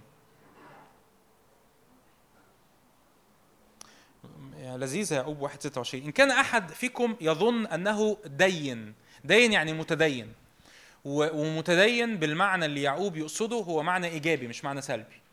يعني يعني لما تقرا في الكتاب المقدس انه زي ما بولس مثلا في أعمال 17 يقول أيها الأثينيون أرى أنكم من كل وجه متدينون كثيرا. هم مش مش بيقول لهم حاجة وحشة بيقول لهم أنتم متدينين يعني كذابين. لا بيقول لهم أنتوا أنتوا عايزين تعبدوا ربنا. فيعقوب بيقول كده لو لو حد فيكم شايف انه متدين يعني عايز ربنا عطشان لربنا ويقول كده وهو ليس يلجم لسانه بس ما بيعرفش يتحكم في كلامه. تخيل مصيبة يا يعقوب هتعمل إيه لو عايش معانا؟ وهو ليس إيه؟ يلجم إيه؟ لسانه بل يخدع قلبه. إيه يا عم اللي دخل ده في ده؟ ما هو ببساطة أبسط حاجة ينجز لأنه يعقوب أنتوا عارفين في إصحاح كامل إصحاح ثلاثة بيتكلم بس عن اللسان بيتكلم بس عن كلامك عن الكلام اللي خارج منك. فلو ك... لو كلامك لا يعكس أبسط حاجة يعني لو كلامك لا يعكس ما في قلبك فأنت بتخدع نفسك. تمام؟ بل يخدع قلبه. فديانة هذا باطلة. التدين ده باطل يعني باطل يعني بلا قوة ان فين يعني ما ملوش قوة ما حاجة حاجة ليها منظر بس مش شغالة. يقول كده الديانة الطاهرة النقية عند الله الآب هي هذه. بص بقى هم دول يعني أول نقطة القلب تاني نقطتين هم اللي جايين دول. الديانة الطاهرة النقية عند الله الآب هي هذه. افتقاد الأرامل واليتامى في ضيقتهم وحفظ الإنسان بلا نف... نفسه بلا دنس من العالم. الديانة النقية الطاهرة عند الله الآب هي هذه إيه؟ افتقاد اليتامى والأرامل في ضيقتهم تاني حاجة حفظ الإنسان نفسه بلا دنس من الإيه؟ إيه إيه إيه اتنين وتلاتة؟ اتنين وتلاتة هو السلوك بمحبة والسلوك في قداسة. السلوك في محبة والسلوك في إيه؟ أنا بقول لك هل في حاجات تانية ينفع الرب يقيس عليها؟ أكيد في، بس أنا في وجهة نظري دول أهم ثلاث حاجات. إيه أهم ثلاث حاجات؟ حقيقة دوافعي السلوك بمحبة والسلوك بإيه؟ بالقداسة. إيه علاقة السلوك بمحبة؟ ببساطة لأنه افتقاد اليتامى والأرامل معنى كده إن حضرتك بتقدم محبة بتخرج عن نفسك لناس ما يقدروش يردوا لك اللي أنت عملته.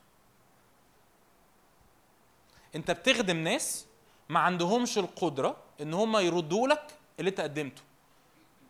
بأي شكل من الأشكال، وما عندهمش القدرة دي، هم الناس دول مستنيين بس محبة مستنيين بس اهتمام مستنيين بس إنه حد ياخدوا منه لكن هم ما عندهمش قدرة إن هم يردوا.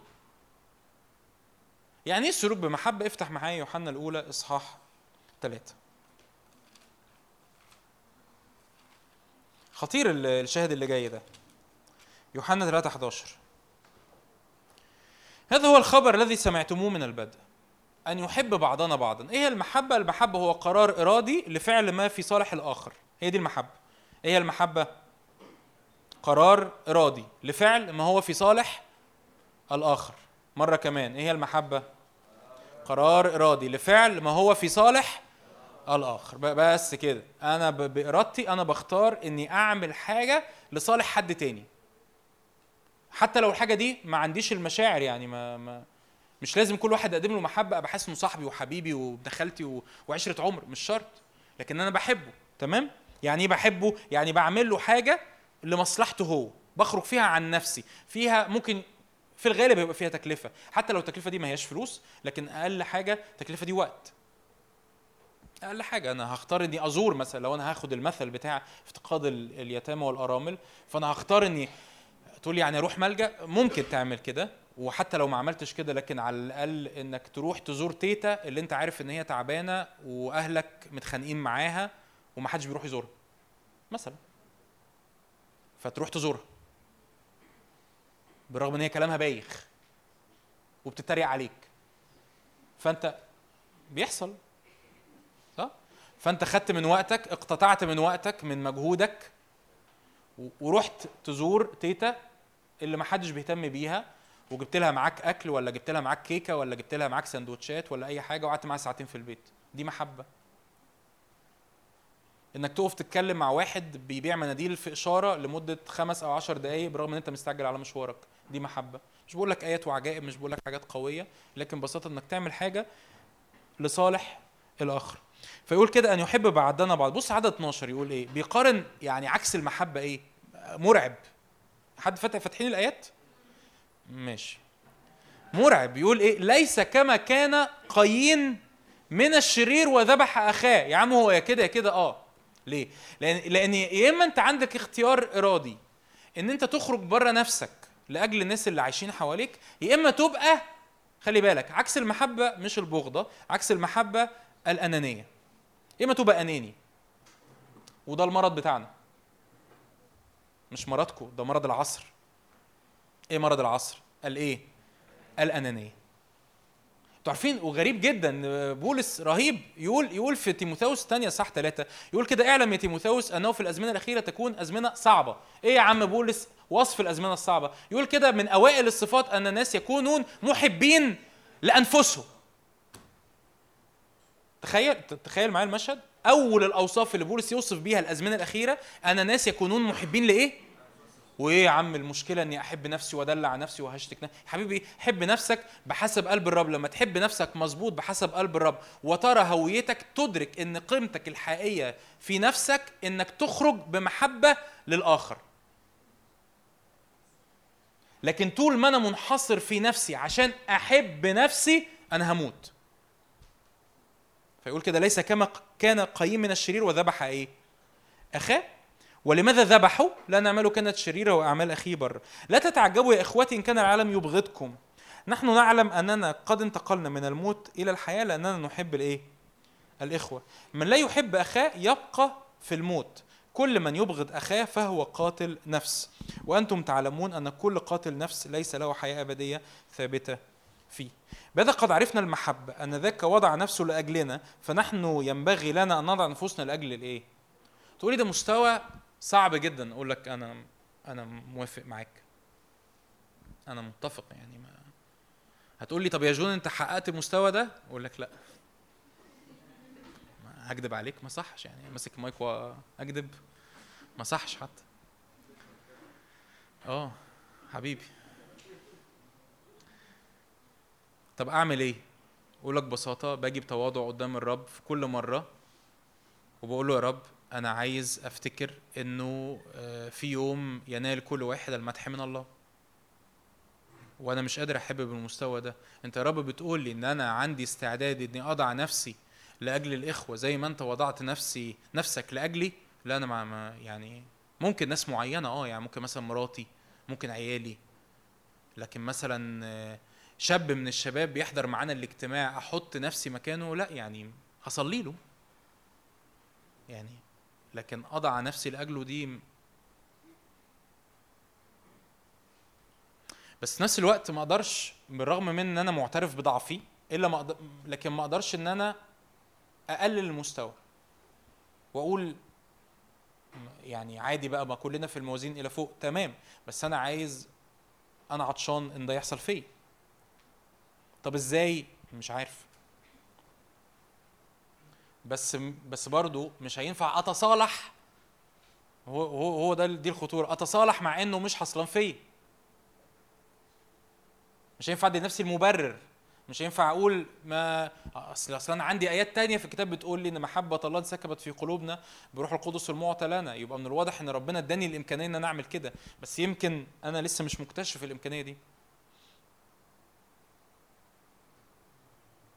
زي ما أنا عرفت إن أنا اتولدت ولاده زي ما أنا عرفت إن أنا بار في المسيح يسوع وعرفت أكتشف الإمكانية دي يمكن في يوم من الأيام هكتشف كمان إن أنا إيه عندي الإمكانية إن أنا أحط نفسي لأجل إخواتي. بس مش هتصالح مع فكرة إنه يعني عادي كلنا كده. ما هو ما أنا قلت لك ما دول الذين يقارنون أنفسهم يقيسون أنفسهم بإيه؟ بأنفسهم رايحين في داهية كلهم. اللي بيقيسوا بيقيسوا بعضهم ببعض وخلاص إحنا كلنا زي بعض. ما تمام ما يمكن كلنا غلط.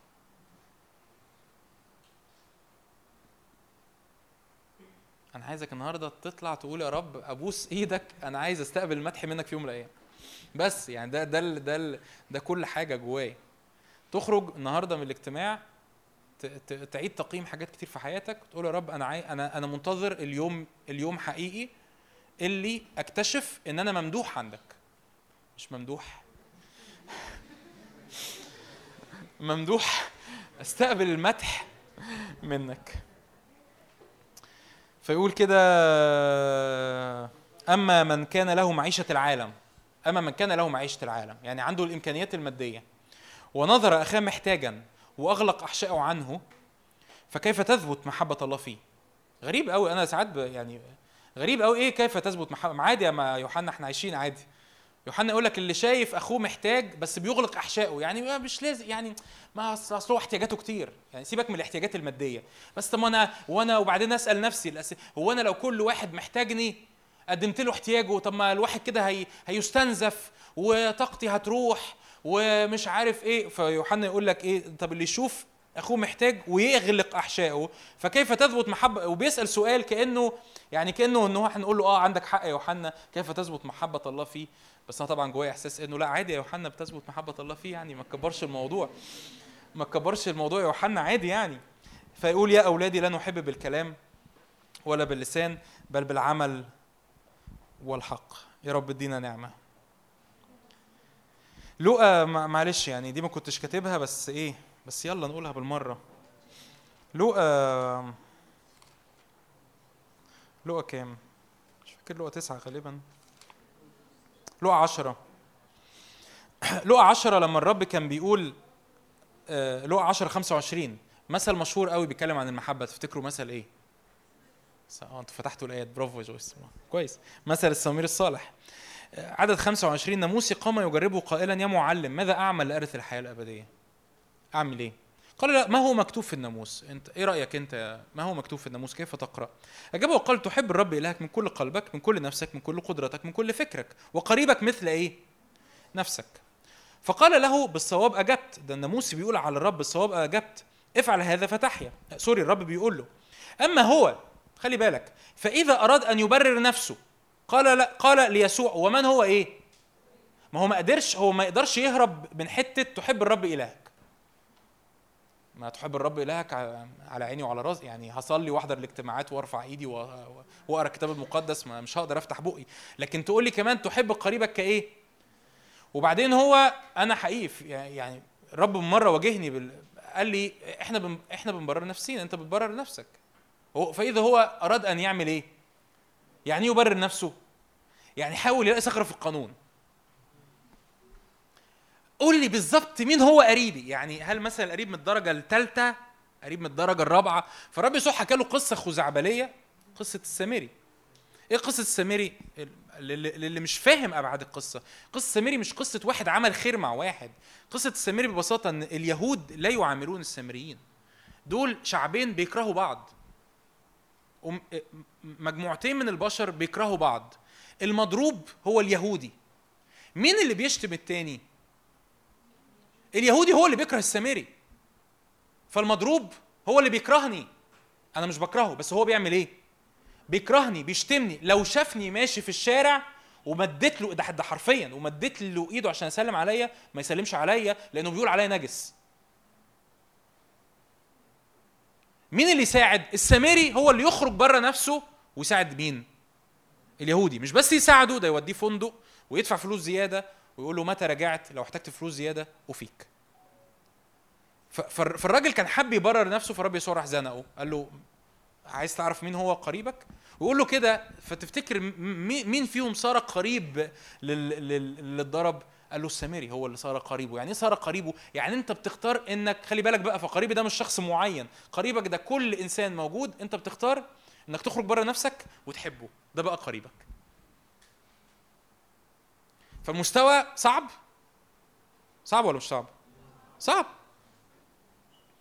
طب ننزله شوية؟ لا مش هنزله لأن أنا كل ما بنزل البار بروح نازل أنا كمان. لا أنا عايز أعلي البار. الكتاب هو اللي عللنا البار الكلمة هي اللي علت لنا البار. فأنا عايز أعلي البار. ليه؟ علشان حتى لو ما وصلتلو ما وصلتلوش لكن في تحدي جوايا إن يا رب أنا عايز أتعلم أحب أهلي اللي في البيت بابا وماما. بتكلم بجد؟ عايز أتعلم أحب بابا وماما. عايز أتعلم أحب إخواتي اللي بيضايقوني بس خافوا عليا. عايز أتعلم أحب ال- الناس اللي في الاجتماع اللي, اللي, ما بيننا وما بين بين بعض احتكاكات. عايز أتعلم أحب الناس زمايلي اللي في الجامعة اللي ما خدونيش معاهم في ال group بتاع الدفعة اللي مش عارف بيعملوا project إيه. عايز أحب الناس اللي في الشغل اللي كل يوم الصبح بيجيبوا فطار ومش بيقولوا لي إن أنا أفطر معاهم. أو بيقولوا عليا كلام وحش. أو بيقولوا عليا كلام بايخ لأن أنا مسيحية وهم مش مسيحيين. ايا كان. أنا عايز أتعلم أحبهم. طب لازم يعني آه أنت أنت هم بيصيروا قريبين ليك. طب يصيروا قريبين ليك ده إيه؟ ده اختياري أنا. إن أنا أبقى قريب ليهم. فلو أول قياس الرب بيقيس عليه حياتنا هو القلب الدوافع. فتاني قياس هو اختيارك إنك تسلك بإيه؟ بمحبة. إنك تخرج بره نفسك و و وت- وتسأل إزاي يا رب أكون سبب بركة وسبب حياة للناس اللي حواليا. ده تاني قياس إني أحب. أحب تاني هأكد. مش مشاعر مش معناها إن كل الناس اللي اقابلهم هيبقوا صحابي وحبايبي ومع بعض على الفيسبوك ونعمل group واتساب وتبقى group شلة لا مش هتقدر مش هينفع تعمل كده مع كل الناس. حتى يسوع نفسه كان عنده دوائر مختلفة من العلاقات القريبة والعلاقات البعيدة. لكن معناها إيه؟ إنه ايا كان مين الشخص اللي أنا بقابله أنا قادر آخد من وقتي وقادر آخد من مجهودي وأقدر أطلع بره نفسي لمصلحته هو. والتحدي الحقيقي فعلا العملي ما بيكونش في الناس البعيدة تقول أنا هطلع قفلة. تمام. أنا بطلع قوافل. بس التحدي الحقيقي بالناس اللي بنحتك بيهم كل يوم. صح ولا إيه؟ لأن دول الناس اللي فعلا بنشوف عيوبهم. بنشوف مشاكلهم. بنشوف ال ال ال ال الحاجات اللي, اللي في الشارع ما, ما, ما آه جون ده آه ما جون ده بيقف يوعظ قدامك على المنبر بس بس بس انت لو اتعاملت معاه عن قرب هتعرف حقيقته. الناس اللي انت عارف حقيقتهم فبتختار ان أنا هخرج بره نفسي واقدم لهم محبة. هو ده التحدي الحقيقي. فتاني حاجة هو السلوك بإيه؟ محبة. تالت قياس يقول كده زي الرسول يعقوب ما بيقول وحفظ الإنسان نفسه بلا دنس في العالم. تالت قياس هو السلوك بقداسة. هو السلوك بإيه؟ بقداسة. تيتوس هحاول ما أقولش كلمات سلبية في موضوع القداسة ده. تيتوس 2 12 بس آه، آه، مش عارف أقول إيه. بحاول أختار كلامي لا بس بس أكيد برضو واخدين بالنا أكيد برضو واخدين بالنا إن تحدي السلوك بقداسة في الزمن اللي إحنا عايشين فيه صعب مش سهل. صح؟ يعني أنا ما قلتش حاجة وحشة صح؟ أنا في صفكم اهو. إحنا مع بعض في نفس القارب فتحدي السلوك بقداسة حقيقي هو تحدي صعب في الزمن اللي إحنا عايشين فيه. فعلا. آه، و يعني مش يعني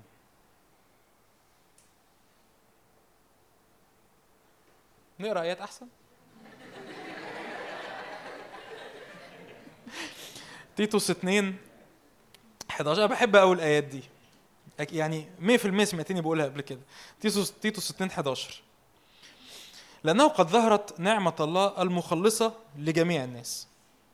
نعمة نعمة الله المخلصة ظهرت أعلنت لجميع الناس. هذه النعمة النعمة مش معناها رخصة إنك تستمر في الخطية. النعمة مش معناها رخصة للتهاون. النعمة مش معناها رخصة إنك تفضل تعمل اللي أنت عايزه وتقول ما هي نعمة. لا لو لو أنت في الحالة دي دي اسمها استباحة. وعايز أحذرك. يمكن برضو نتكلم عنها في وعظة تانية يمكن تختلف معايا بعد الاجتماع. في حاجة اسمها سقوط من النعمة. هتقول لي يعني ينفع أبقى مؤمن وأسقط؟ أيوه. كتابيا أيوه. ينفع. ينفع أبقى مؤمن أبقى بحب الرب في يوم من الأيام أبقى مكمل مع الرب في يوم أبقى بخدم في يوم من الأيام؟ وهل في حاجة اسمها السقوط من النعمة؟ نعم في حاجة اسمها السقوط من النعمة. الاستباحة تؤدي إلى إحدى أسباب السقوط من النعمة هي الاستباحة. يعني الاستباحة إني أقول عادي كبر مش فارقة أدينا مكملين وهي نعمة. دي اسمها استباحة. يعني إيه استباحة؟ يعني آه، آه، الرب اداني عطية غالية جدا قال لي هذه العطية الغالية جواك أنا بحطها فيك بفعلك علشان تكون الإنسان الجديد يسوع المسيح. لكن أنت افتكرت إن العطية دي معناها إني أعمل اللي أنا عايزه وربنا هيزحلق. لا دي مش نعمة. النعمة هي هي قوة الله المعطاة ليا للتغيير. إني أقدر أتغير. هتقولي طب أنا بعمل خطية؟ أقول لك وأنا كمان. عشان نطمن بس عشان لو حد قلق يعني. قلق على نفسه من السقوط. القصة ما هيش أنت بتعمل خطية ولا لأ. القصة هي صراعك مع الخطية. القصة هي صراعك للتغيير. انت ماشية سكك فيها انت بتتغيري. بتاخدي قرارات انك تتغيري. انت مش راضي. زي ما كنا بنتكلم عن المحبة ان أنا مش أقل المستوى أنا برضو هاجي عند القداسة أنا هختار ان أنا مش أقل المستوى. ما كلنا بنغلط. تمام كلنا بنغلط. طب هنعمل إيه؟ هنزل البار بقى شوية. خلاص ن... ن... ن... نقول إن القداسة هي إن أنت تعيش نص نص. إن أنت ما تغلطش زي آه، آه، فلان الفلاني الوحش. لا ده مش معنى القداسة. القداسة ببساطة إن أنت منفصل عن العالم ملتصق بالله. القداسة معناها انفصال أخلاقي القداسة معناها آه، سمو أخلاقي القداسة معناها إنك شبه الرب في كل شيء القداسة معناها إن كل حاجة في حياتك روح ونفس وجسد هي ملك للرب. دي معنى القداسة. ما تنزلش المستوى لأنك أول ما تنزل المستوى هتلاقي نفسك أنت كمان إيه؟ نزلت. ما, تنز... ما تسمحش لنفسك ما تسمحش للعالم ما تسمحش للمؤمنين ما تسمحش لوعظات معينة إن هي تنزل لك مستوى القداسة اللي الرب دعينا إن إحنا نعيشه. فالنعمة هي قوة القوة دي تعطينا تعلمنا أن ننكر الفجور والإيه؟ أني أقول لأ أقول لأ أقول لأ للخطية أقول لأ لسلوك معين. أنا مش قادر أبطل كذا. لأ في فرق ما بين مش قادر ومش عايز. مش قادر دي ليها ليها سكك النعمة بتغطيك. لكن في أوقات كتير بنبقى مش عايزين. أنا مش مش مش قادره أبطل طريقة الكلام دي. لا لا لا في فرق بين أنا مش عايزة ومش قادرة. القلب أخدع من كل شيء وهو نجيس. بحط قلبي قدام الرب وأقول له رب أنا عايز أنور بطريقة مختلفة. أنا عايز أعيش معاك بطريقة مختلفة. ودي نعمة. طب النعمة نعمة تعمل إيه؟ تعلمني. أن أنكر الفجور والإيه؟ والشهوات. انكرها أقول أنا مش عايزها مش عايز اكمل كده يا رب أنا مش عايز افضل مستمر في ال في ال في طريقة الحياة دي. وبتعمل إيه كمان؟ وأنا اعيش بالتعقل والبر والتقوى. اعيش بالتعقل. التعقل يعني يعني sober mind يعني أنا أنا مركز في الحياة والبر أنا أنا أنا بار بار آه، شرعيا وبار عمليا والتقوى اني اكون شبه الرب. في العالم الحاضر منتظرين الرجاء المبارك. وظهور مجد الله العظيم ومخلصنا يسوع المسيح. اللي عمل إيه؟ هو يسوع عمل إيه؟ ومخلصنا يسوع المسيح. عمل إيه؟ الذي بذل نفسه لأجلنا عشان نروح السماء. لا الايه ما تقولش كده. الذي بذل نفسه لأجلنا. ليه؟ لكي يفدينا من كل إثم. عشان ينقذنا من الإثم. هو الاثم ده ضدك شغال ضدك. الخطية شغالة ضدك. الشر شغال ضدك شغال ضد الخليقة كلها. لكي ينقذنا من كل اسم ويطهر لنفسه يخصص لنفسه شعبا خاصا غيورا في أعمال إيه؟ حسنة. هو ده هدفه إنه يخصص لنفسه شعب. فتقول لي الوعظة دي كلها ليه يا جون؟ لأن الرب عايز يخصص لنفسه شعب. بس لأنه لأنه عشان الرب يخصص لنفسه شعب لازم هذا الشعب ينتظر المديح منه. لأني لو بصيت للمديح من الظروف من مقاييس العالم من طريقة تفكير العالم فأنا عمري ما هكون شعب خاص غيور في أعمال حسنة. هعيش زي ما العالم عايزني أعيش. هعيش زي ما الناس عايزاني أعيش. هعيش زي حتى ما المؤمنين اللي حواليا عايشين. ومين قال إن هم عايشين صح؟ مين قال إن مقاييسهم صح؟ فصدقني يعني مع إنه يبان عكس كده بس صدقني قلبي الوعظة دي ليك مش ضدك. لأن عايز أقول لك حاجة أنت مش هتلاقي نفسك حقيقي إلا لو أدركت أنت مين في عينين الرب. وأدركت إنك عايش أنت عايش حر. حر من مقاييس العالم حر من مقاييس نفسك حر من مقاييس المجتمع حر من الخطية حر من إحساس إن أنا المفروض أبقى أبقى عبد للفلوس أبقى عبد للمال أبقى عبد للقيمة أبقى عبد للمنصب أبقى عبد لرضا الناس حواليا أبقى عبد لخطية معينة أبقى عبد لدوافع مختفية جوايا. ورب يقول لي حبيبي أنا عايز أغير دوافعك قلبك يبقى مستقيم قدامي. لما قلبك يبقى مستقيم قدامي هتعرف تحب لأن أنت ما عندكش أنتوا عارفين لما يعني ما رجعتوني تاني أنا رجع أنا رجعت مش أنتوا مش سبب. أنا رجعت تاني للقلب القلب ده مصيبة سودة. مصيبة سودة حقيقي. آه من الأول. معايا أنت مكمل ولا هتمشي؟ عادها وانت مكمل؟ فالقلب ده حاجة صعبة. يقول لك ده في صور من العلاقات. آه، يسموها كده زي زي العلاقات الطفيلية. البارازايت. يعني إيه؟ يعني يعني تقول لي أنا آه أنا ومارك مثلا. ناخد مارك عشان مارك إيه؟ فأنا ومارك مارك ده حبيبي صاحبي بموت فيه. فمارك يروح مثلا يتفسح وبعد ما يتفسح ومش عارف إيه ما قاليش. هو أنت ما قلتليش ليه يا مارك؟ أنت مش عارف إن أنا بحبك؟ أنت مش عارف إن أنا غالي عليا؟ هو أنت إزاي يا مارك تخرج من غيري؟ ومفيش صاحب يتصاحب و... هتقول لي أنا بتكلم بجد. لو جيت اتكلمت معايا وقلت لي يا جون هو أنت ليه اتضايقت؟ هو أنت ليه اتضايقت إن مارك خرج من غيرك؟ هقول لك علشان بحبه. الحقيقي الحقيقي الحقيقي. أنا مش بحبه. أنا بحب نفسي. أنا بحب حب مارك ليا. أنا حقيقي مش بحبه. أنا عايز أمتلكه. أنا عايز أمتلكه. حبيبي اللي بيغير عليا اللي بيموت عليا اللي بي بي بيخاف عليا من الهوا الطاير اللي بيغير عليا جدا اللي اللي لازم يبص على رسائل الواتساب بتاعتي ولازم يطمن مين بيكلمني ولازم بيطمن مين بيعمل إيه معايا. ده مش بيحبك. ده بيمتلكك. ده بيحب حبك ليه. مش بيحبك انت القلب مخادع قلوبنا مخادعة. إحنا مش بنبقى عارفين إحنا عايزين اللي بنعمله ده بنعمله ليه. اللي يكشف قلبي حقيقة قلبي هو الرب. أول قياس إن إن قلبي يبقى بحسب قلب الرب دوافعي تبقى بحسب دوافع الرب. هتقول لي طب ومين فينا عارف دوافعه؟ إحنا اتفقنا إنه إيه؟ مفيش حد. عشان كده بقف قدامه بقول يا رب اختبرني واعرف قلبي امتحني واعرف افكاري شاور على قلبي شكل قلبي شاور على الحتت اللي مش مستقيمة شاور على الحاجات اللي أنا بخدع نفسي فيها حتى لو كانت الحاجات دي شكلها روحي حتى لو الحاجات دي شكلها الخدمة. تاني حاجة القياس هو الإيه؟ سلوك بمحبة. الناس اللي ما أقدرش أقدم لهم سوري اللي الناس اللي ما يقدروش يقدموا لي افتقاد ال- الأرامل واليتامى. ثالث حاجة السلوك في قداسة إنه إنه الرب يحفظني من الناس دول المخصصين. نقرأ آيات أخيرة عن القداسة. تسالونيكي رسالة تسالونيكي الكام؟ الأولى أربعة. عدد واحد. من ثم أيها الإخوة نسألكم ونطلب إليكم في الرب يسوع أنكم كما تسلمتم منا كيف يجب أن تسلكوا وترضوا الله.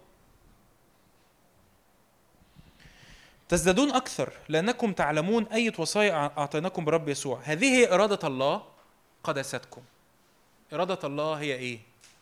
قداستك أنا عارف إن دي مش هياش الوعظة التيبيكال اجتماع شباب. بس عادي يعني. أنت جيت وأنا جيت. حظك كده. قداستكم أن تمتنعوا عن الزنا. تمتنع عن الزنا. أن يعرف كل واحد منكم أن يقتني إناءه إنك تمتلك إناءك باحترام بقداسة وكرامة. أنت عارف إن إناءك ده يا رب ده هيكل الروح القدس. ينفع يقول كده الرسول بولس آخذ أعضاء المسيح وأجعلها أعضاء زانية حاشا الكلام ده ليا ولد أو بنت. ايا كان بقى شكل ال... إني أقتني إنائي بقداسة وكرامة. ممكن يكون في أمور جنسية ممكن. ممكن يكون في التواء في الكلام ممكن. ممكن يكون في كذب ممكن. ممكن يكون في استغلال لطريقة كلام معينة بعرف أضغط بيها على الناس ممكن. ايا كان إيه. إيه الحاجة اللي فيا اللي طالعة؟ ما هياش طالعة بقداسة وكرامة للإناء اللي ربنا إداهولي. لا في هي... في هوى شهوة كالأمم. الهوى الهوى اللي هو الحب الشهواني. عارفين ال- الهوى؟ كلمة الهوى دي؟ الهوى مش معناها الهوى. الهوى ده ال ال أغنية أغنية بتستخدم كتير في في في, في الأغاني. كلمة بتستخدم كتير في الأغاني. الهوى ده الحب الشهواني. ان ان أنا إن أنا بموت فيها وبحبها ولدرجة إن أنا عايز أمتلكها و ده هوى ده حب شهواني ده مش ده مش حب مقدس ده مش حب بحسب قلب الرب ده هوى دي شهوة ده مش حب ليه؟ لأنه لأن الهوى يقودك إن أنت لا تحترم الإناء الآخر، والهوى يقول برضه للبنات لأنه يعني كان زمان كان زمان الكلام ده بنقوله للولاد بس دلوقتي بنحتاج نسمعه ولاد وبنات. إن إن إني أنا ما اشتهيش إن الولد لا يشتهي البنت والبنت لا تشتهي الولد، لأنه عكس كده ده حب شهواني ده هوى. ده ده مش حب حقيقي. والحب الحقيقي بيعيش إيه؟ يا حبيبي برافو إنجي أنا وانت بس جيل محمد فؤاد الشباب بقى جيل ويجز وكده ما آه أيام الفن الجميل الاستاذ محمد فؤاد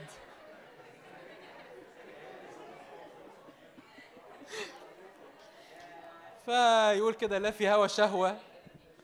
لو في هوى شهوة كالأمم الذين إيه؟ لا يعرفون الله. أن لا يتطاول أحد ويطمع على أخيه في هذا الأمر. لأن الرب منتقم لهذه كلها كما قلنا لكم قبلا وشهدنا لأن الله لم يدعونا للنجاسة بل في القداسة. إذا من يرزل لا يرزل إنسانا بل الله الذي أعطانا أيضا روحه لإيه؟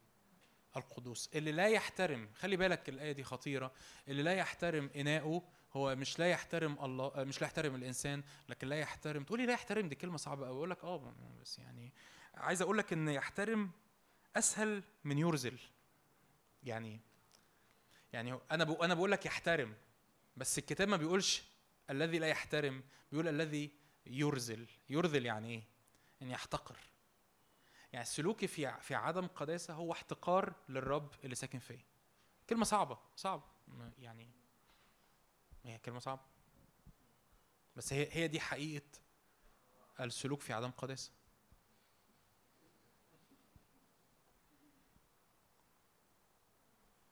تمام؟ ففي أنا عايز أقول لك إنه في يوم من الأيام هنقف قدام الرب في إيه أنا ما قريتهاش كرونس الثانية خمسة. ينبغي أن جميعنا نظهر. ده حقيقي. هتقول لي مؤمنين؟ أنا كنت فاكر إن المؤمنين رايح على السما طوالي. أقول لك لا دي برضو ترانيم جيل محمد فؤاد. مش لا يعني يعني إحنا آه رايحين 100% أكيد. أنا مش بلغي ده. 100% رايحين على السما طوالي. بس بعد ما نروح على السما تخيل يمكن أنا عارف إن الحتة دي بالذات كتير ما الناس بتبقى غايبة عنها. بس بعد ما نروح السما على الطوالي برضو. آه معلش. آه آه هنظهر أمام كرسي المسيح. ليه؟ عشان في آه، اعطي حساب وكالتك. ربنا يقول لي أخبار الحياة اللي أنت كنت عايشها إيه. يس. كرونس تاني خمسة وبيقريها بعد الاجتماع. كورنثوس تاني خمسة. ينبغي أن جميعا نظهر جميعنا بيكلم مؤمنين جميعنا نظهر أمام كرسي المسيح. لينال كل واحد بحسب ما أخذ خيرا كان أم شرا. في ناس هتقف يقول في ناس هتقف يوحنا الأولى بيقول كده لكي لا نخجل منه في مجيئه في ناس هتقف قدامه في اللحظة دي آه، هيبقى وشها في الأرض وتقول يا رب sorry على الحياة اللي إحنا ضيعناها.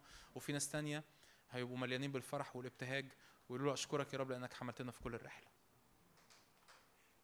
وفي ناس هياخدوا هينالوا المديح من الله وفي ناس مش هيكون أول كلمة ليهم نعما أيها العبد الصالح والأمين. أنا أنا ما أعرفش يمكن أنت بتفكر إزاي بس أنا أنا عايز حقيقة بكلم بجد. أنا عايز إنه الكلمات اللي أكون بسمعها في, أواخر أيامي نعما أيها العبد الصالح والأمين. كنت أمينا في القليل أقيمك على الكثير. أنا ما ما يهمنيش قوي بتكلم بجد. أوقات بيهمني أوقات يهمني رأي الناس بس برجع تاني أقول يا رب ما يهمنيش قوي رأي الناس لو في الآخر أنت اللي هتصح الورق. أنا عايز عايز الحقيقي الحقيقي بت- بتاع قلبي يتكشف قدامك. مش قلبي مش ما حدش فيكم يعرف قلبي لأن أنا نفسي ما أعرفش قلبي. أرجع تاني أقول لكم عن القلب آه كفاية. فما حدش فينا يعرف قلبه.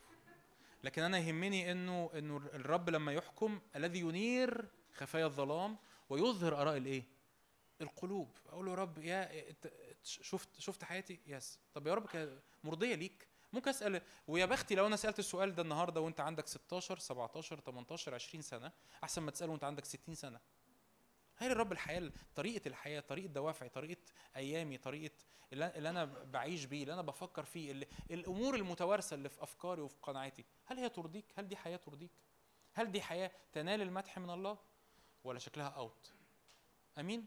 فالوعظة دي تاني عايز أقول لك الوعظة دي ليك لصالحك لصالحك. كأنها مراجعة ليلة الامتحان. مراجعة الامتحان ممكن تحس إن إيه ده في حاجات كتير قوي في المنهج ما خلصتهاش بس في نفس الوقت هي بتشاور لك على حاجات كتير قوي تلحق تذاكرها. إنجاز التعبير يعني. آمين؟ فكأنه إيه ده إيه ده ده في حاجات أنا محتاج آخد بالي منها محتاج آخد بالي من المحبة وآخد بالي من القداسة. طب والقلب ده مين يكشفه؟ ببساطة أقف قدام الرب في الوقت اللي جاي والوقت اللي جاي كله في حياتك. قول له يا رب أنا أهم حاجة بالنسبة لي إن إن إن الحكم بتاعك حكمك أنت على حياتي. رأيك أنت في حياتي. رأيك أنت في اللي أنا بعمله رأيك أنت في دوافعي رأيك أنت في محبتي للناس رأيك أنت في القداسة بتاعتي. مش رأيي ولا رأي الناس اللي حواليا. أمين؟ أمين؟ لا متشجعين متشجعين. أمين تعالوا نقف مع بعض نصلي. تعالوا نقف مع بعض نصلي.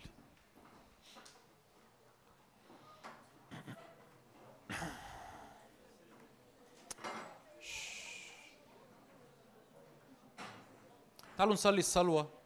اللي قلناها كذا مرة في. في وقت الوعظة. اختبرني يا الله واعرف قلبي امتحني واعرف أفكاري. ببساطة آه، بت- بتواضع. طبعا ال- الصلوة دي محتاجة تقولها بتواضع. ما ينفعش تقولها وأنت شايف إنه لا لا هو هيختبرني. عارفين أوقات أنا برضو بق- بقفش نفسي بعمل كده. لا أنا هصليها وإن شاء الله مش هيطلع في حاجة وحشة. فأنا من الأول مفترض إنه كله تمام. لا ما اطمن خالص. لو في حاجة مش تمام مش معنى كده ان رب يقول إن أنت وحش لكنه بيقول لك أنا بكشف حاجة لأن كل غصن أنقيه ليأتي بثمر إيه؟ أكتر. فدي حاجة كويسة إنه يا إيه ده؟ في حتة فيا مش مظبوطة؟ طب أعمل إيه يا رب؟ ولا حاجة. جون توب أنا هغيرك أنا ماشي معاك السكة أنا مش بسيبك. أنا مش بحكم عليك عشان أسيبك أنا بحكم عليك لأني بحكم على الغلط اللي فيك عشان عشان في سكة مليانة قداسة مليانة مجد مستنياك. فما تخافش من انه إنه تلاقي إن الرب يشاور على حاجات مش مظبوطة. ممكن ممكن يحصل دلوقتي في الاجتماع وممكن يحصل بعدين في, خلوتك الشخصية وفي قعدتك قدام الرب. المهم ببساطة إن أنا بديله الفرصة بتواضع إنه يمتحن قلبي. بتواضع أهم حاجة صلي هذه الصلوة بتواضع. إن يا رب اختبرني وأعرف قلبي امتحني وأعرف أفكاري. وانظر إن كان في طريقا باطلا واهدني طريقا ابديا. يا رب اختبرني اختبر قلوبنا. يا رب نبقى يا رب جيل منور مليان بالمجد. نبقى جيل منور مليان بالمجد مليان باللمعان مليان بالنور. جيل يا رب مختلف جيل يا رب عايشين في وسط العالم. عكس ال- الظلمة اللي بتترمي علينا. عكس الخطية اللي بتترمي علينا عكس تيار النجاسة اللي بيترمي علينا عكس تيار الفساد اللي بيمشي في العالم عكس تيار الأنانية اللي بيمشي في العالم عكس تيار ال ال كل واحد يكون الناس محبين لأنفسهم محبين للذات دون محبة الله. يعني كل واحد أهم حاجة بالنسبة له إني أستمتع أهم حاجة بالنسبة لي إني أبقى كويس. أهم حاجة بالنسبة لي إني أبقى مبسوط. أقول له يا رب أنا أنا حقيقي صدقني الرب عايزك تبقى كويس وعايزك تبقى مبسوط. بس هو عارف إنك تبقى كويس وتبقى مبسوط مش هينفع يجي بطريقة العالم. مش هينفع يجي بطريقة العالم. بالعكس. العالم هيزود الموت هيزود الشر هيزود السلب في حياتك هيزود الاستنزاف في حياتك. مش هيجي بطريقة العالم. فيا رب يا رب أنا بشكرك لأجل رسالتك لينا النهارده. أشكرك حقيقي لأنك لينا مش ضدنا. أنت لينا مش ضدنا. يا رب أنا بصلي إنك تدينا نعمة إن إحنا نتواضع تحت يدك القوية. أنا بصلي يا رب إنك تدينا نعمة إنك تمتحن خفايا قلوبنا. إنك تكشف خفايا قلوبنا. إن كل حاجة يا رب بالنسبة لنا بنعملها بشكل تلقائي ب... ب... عايشين كده في الحياة وخلاص والأيام أهي ماشية. وما عنديش ال... ال... الوقت أو المساحة إني أختبر نفسي إني أبص على حياتي. يا رب أنا بقول لك اختبرني وأعرف قلبي. اختبر علاقاتي اختبر خدمتي اختبر أهدافي اختبر طموحاتي اللي في المستقبل.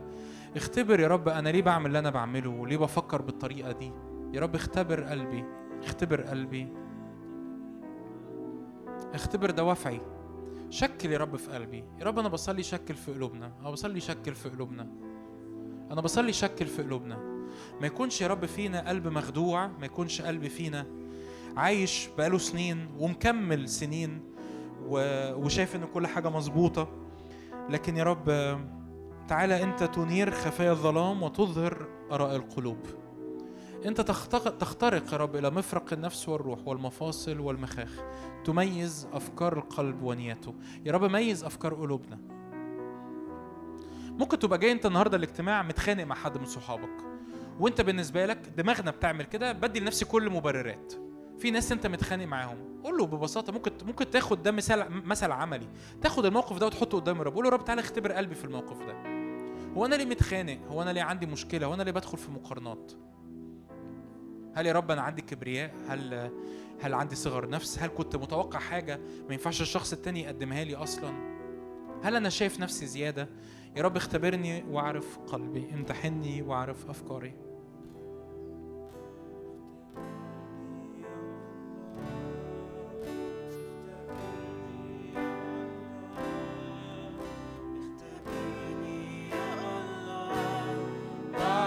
قلبي.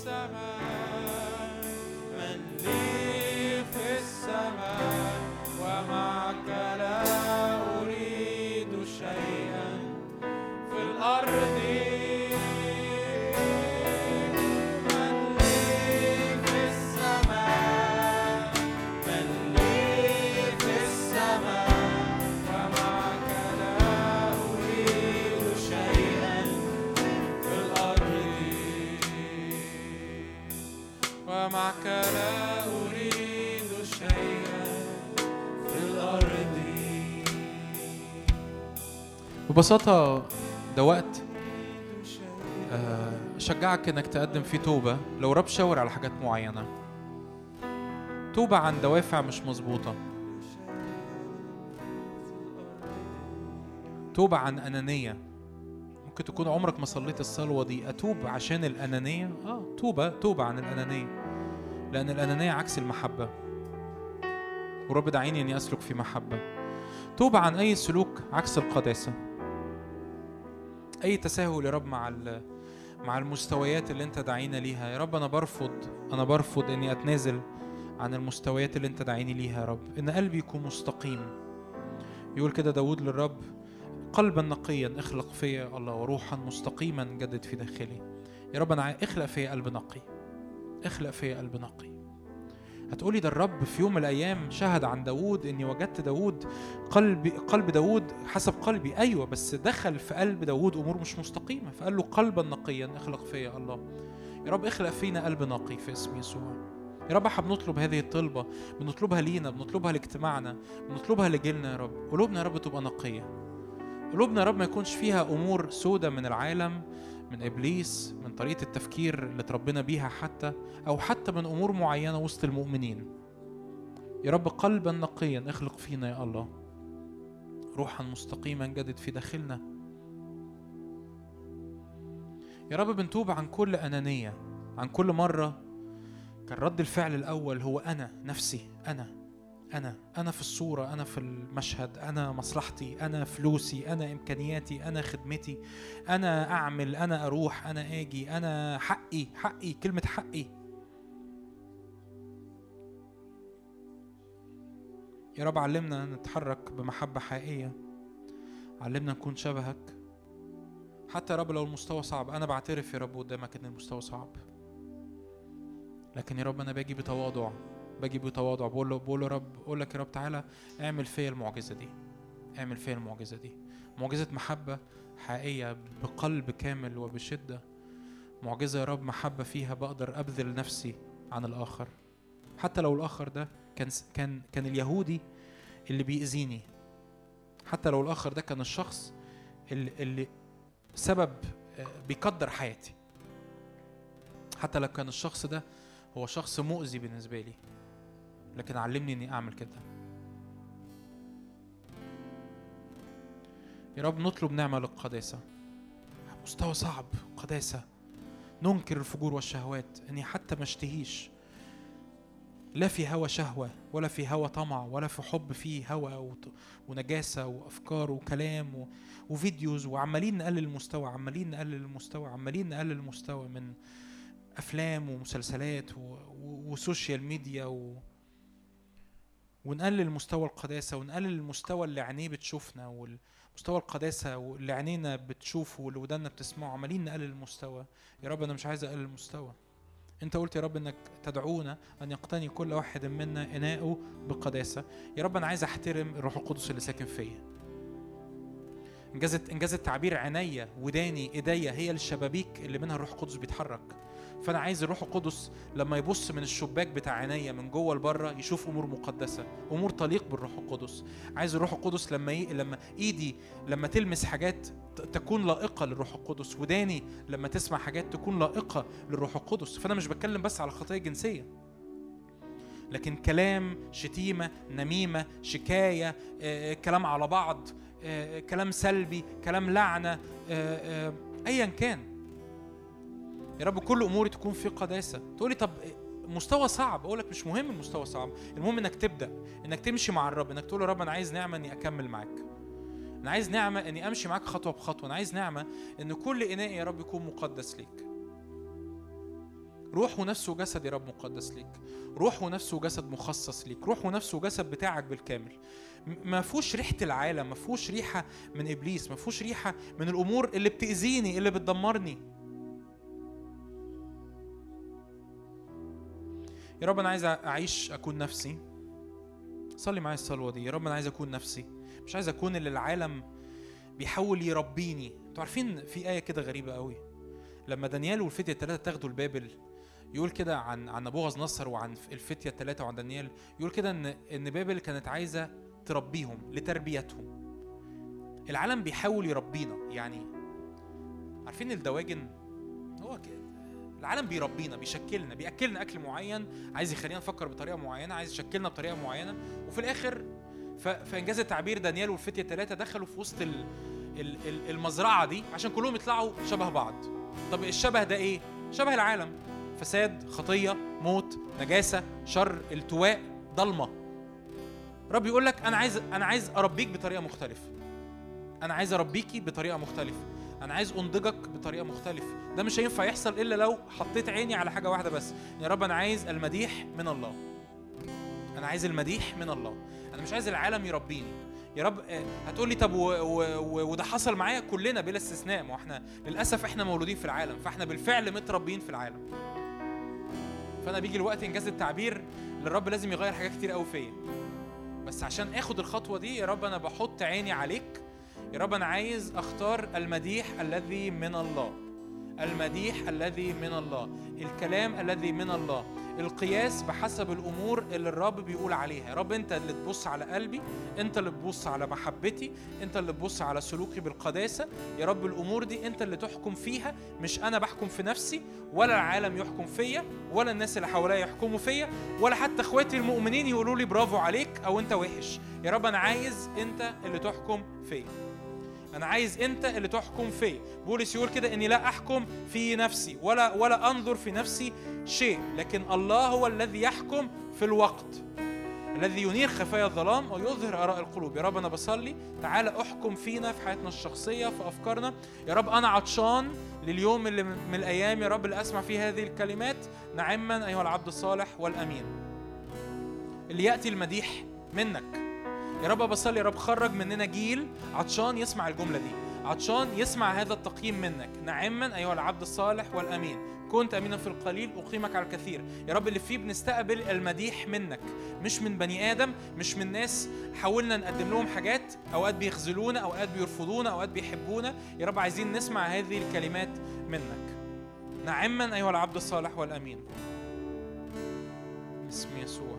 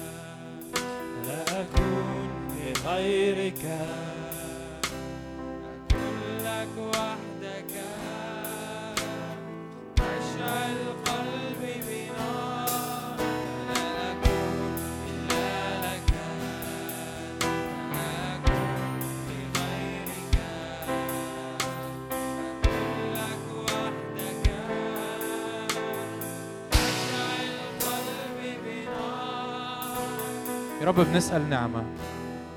بنسأل نعمة. أنا فارق معايا إنه آه يعني مش مش عايز أطول في وقت الصلاة لأنه ساعات بحس كده ساعات بحس كده. إنه كأن الرب يبقى عنده رسالة بس بنحاول ننساها في وقت الصلاة وبنخرج ناسيين الرب كان بيقول إيه. فأنا مش عايز أطول في وقت الصلاة. فعايز نطلب نعمة ونختم. يعني اطلب معايا كده نعمة. قول يا رب أنا بص- بصلي نعمتك تغطي أيامي. نعمتك تقودني. نعمتك تغيرني. نعمتك تطهرني. نعمتك تشكل قلبي. نعمتك تشكل قلبي. نعمتك تشكل دوافعي. تعلمني أسلك في محبة حقيقية. نعمتك تعلمني أسلك في قداسة حقيقية. أفتكر الرب كل يوم إن أنا منتظر مديحك إن أنا منتظر الكلمة منك إن أنا منتظر تقييم منك. مش تقييم بمعنى امتحان لكن بساطة الرب هو اللي بيحكم على قلوبنا الرب هو اللي بيحكم على حياتنا. يا رب أنا بصلي لكل يا رب أخ وأخت ليا. يا رب نعمة تغطي أيامنا في اسم يسوع. نعمة يا رب قود أيامنا في اسم يسوع. يا رب كل حياتنا تبقى في محبة في قداسة في طهارة. يا رب في غنى غير عادي في اسم يسوع. محبة كاملة ليك. كل قلوبنا يا رب تبقى ملتهبة. كل أيامنا يا رب تبقى قلوبنا ملتهبة مشتعلة بنار حبك مشتعلة بنار غيرتك مشتعلة بنار قداستك في اسم يسوع. هللويا. لأنه يجي اليوم الذي يكون فيه المدح ليس من إنسان بل من الله. يا رب إحنا منتظرين اليوم ده عطشانين لليوم ده عطشانين لليوم ده اللي يكون في رب المدح منك لأجل كل واحد فينا في اسم يسوع. آمين آمين. آمين.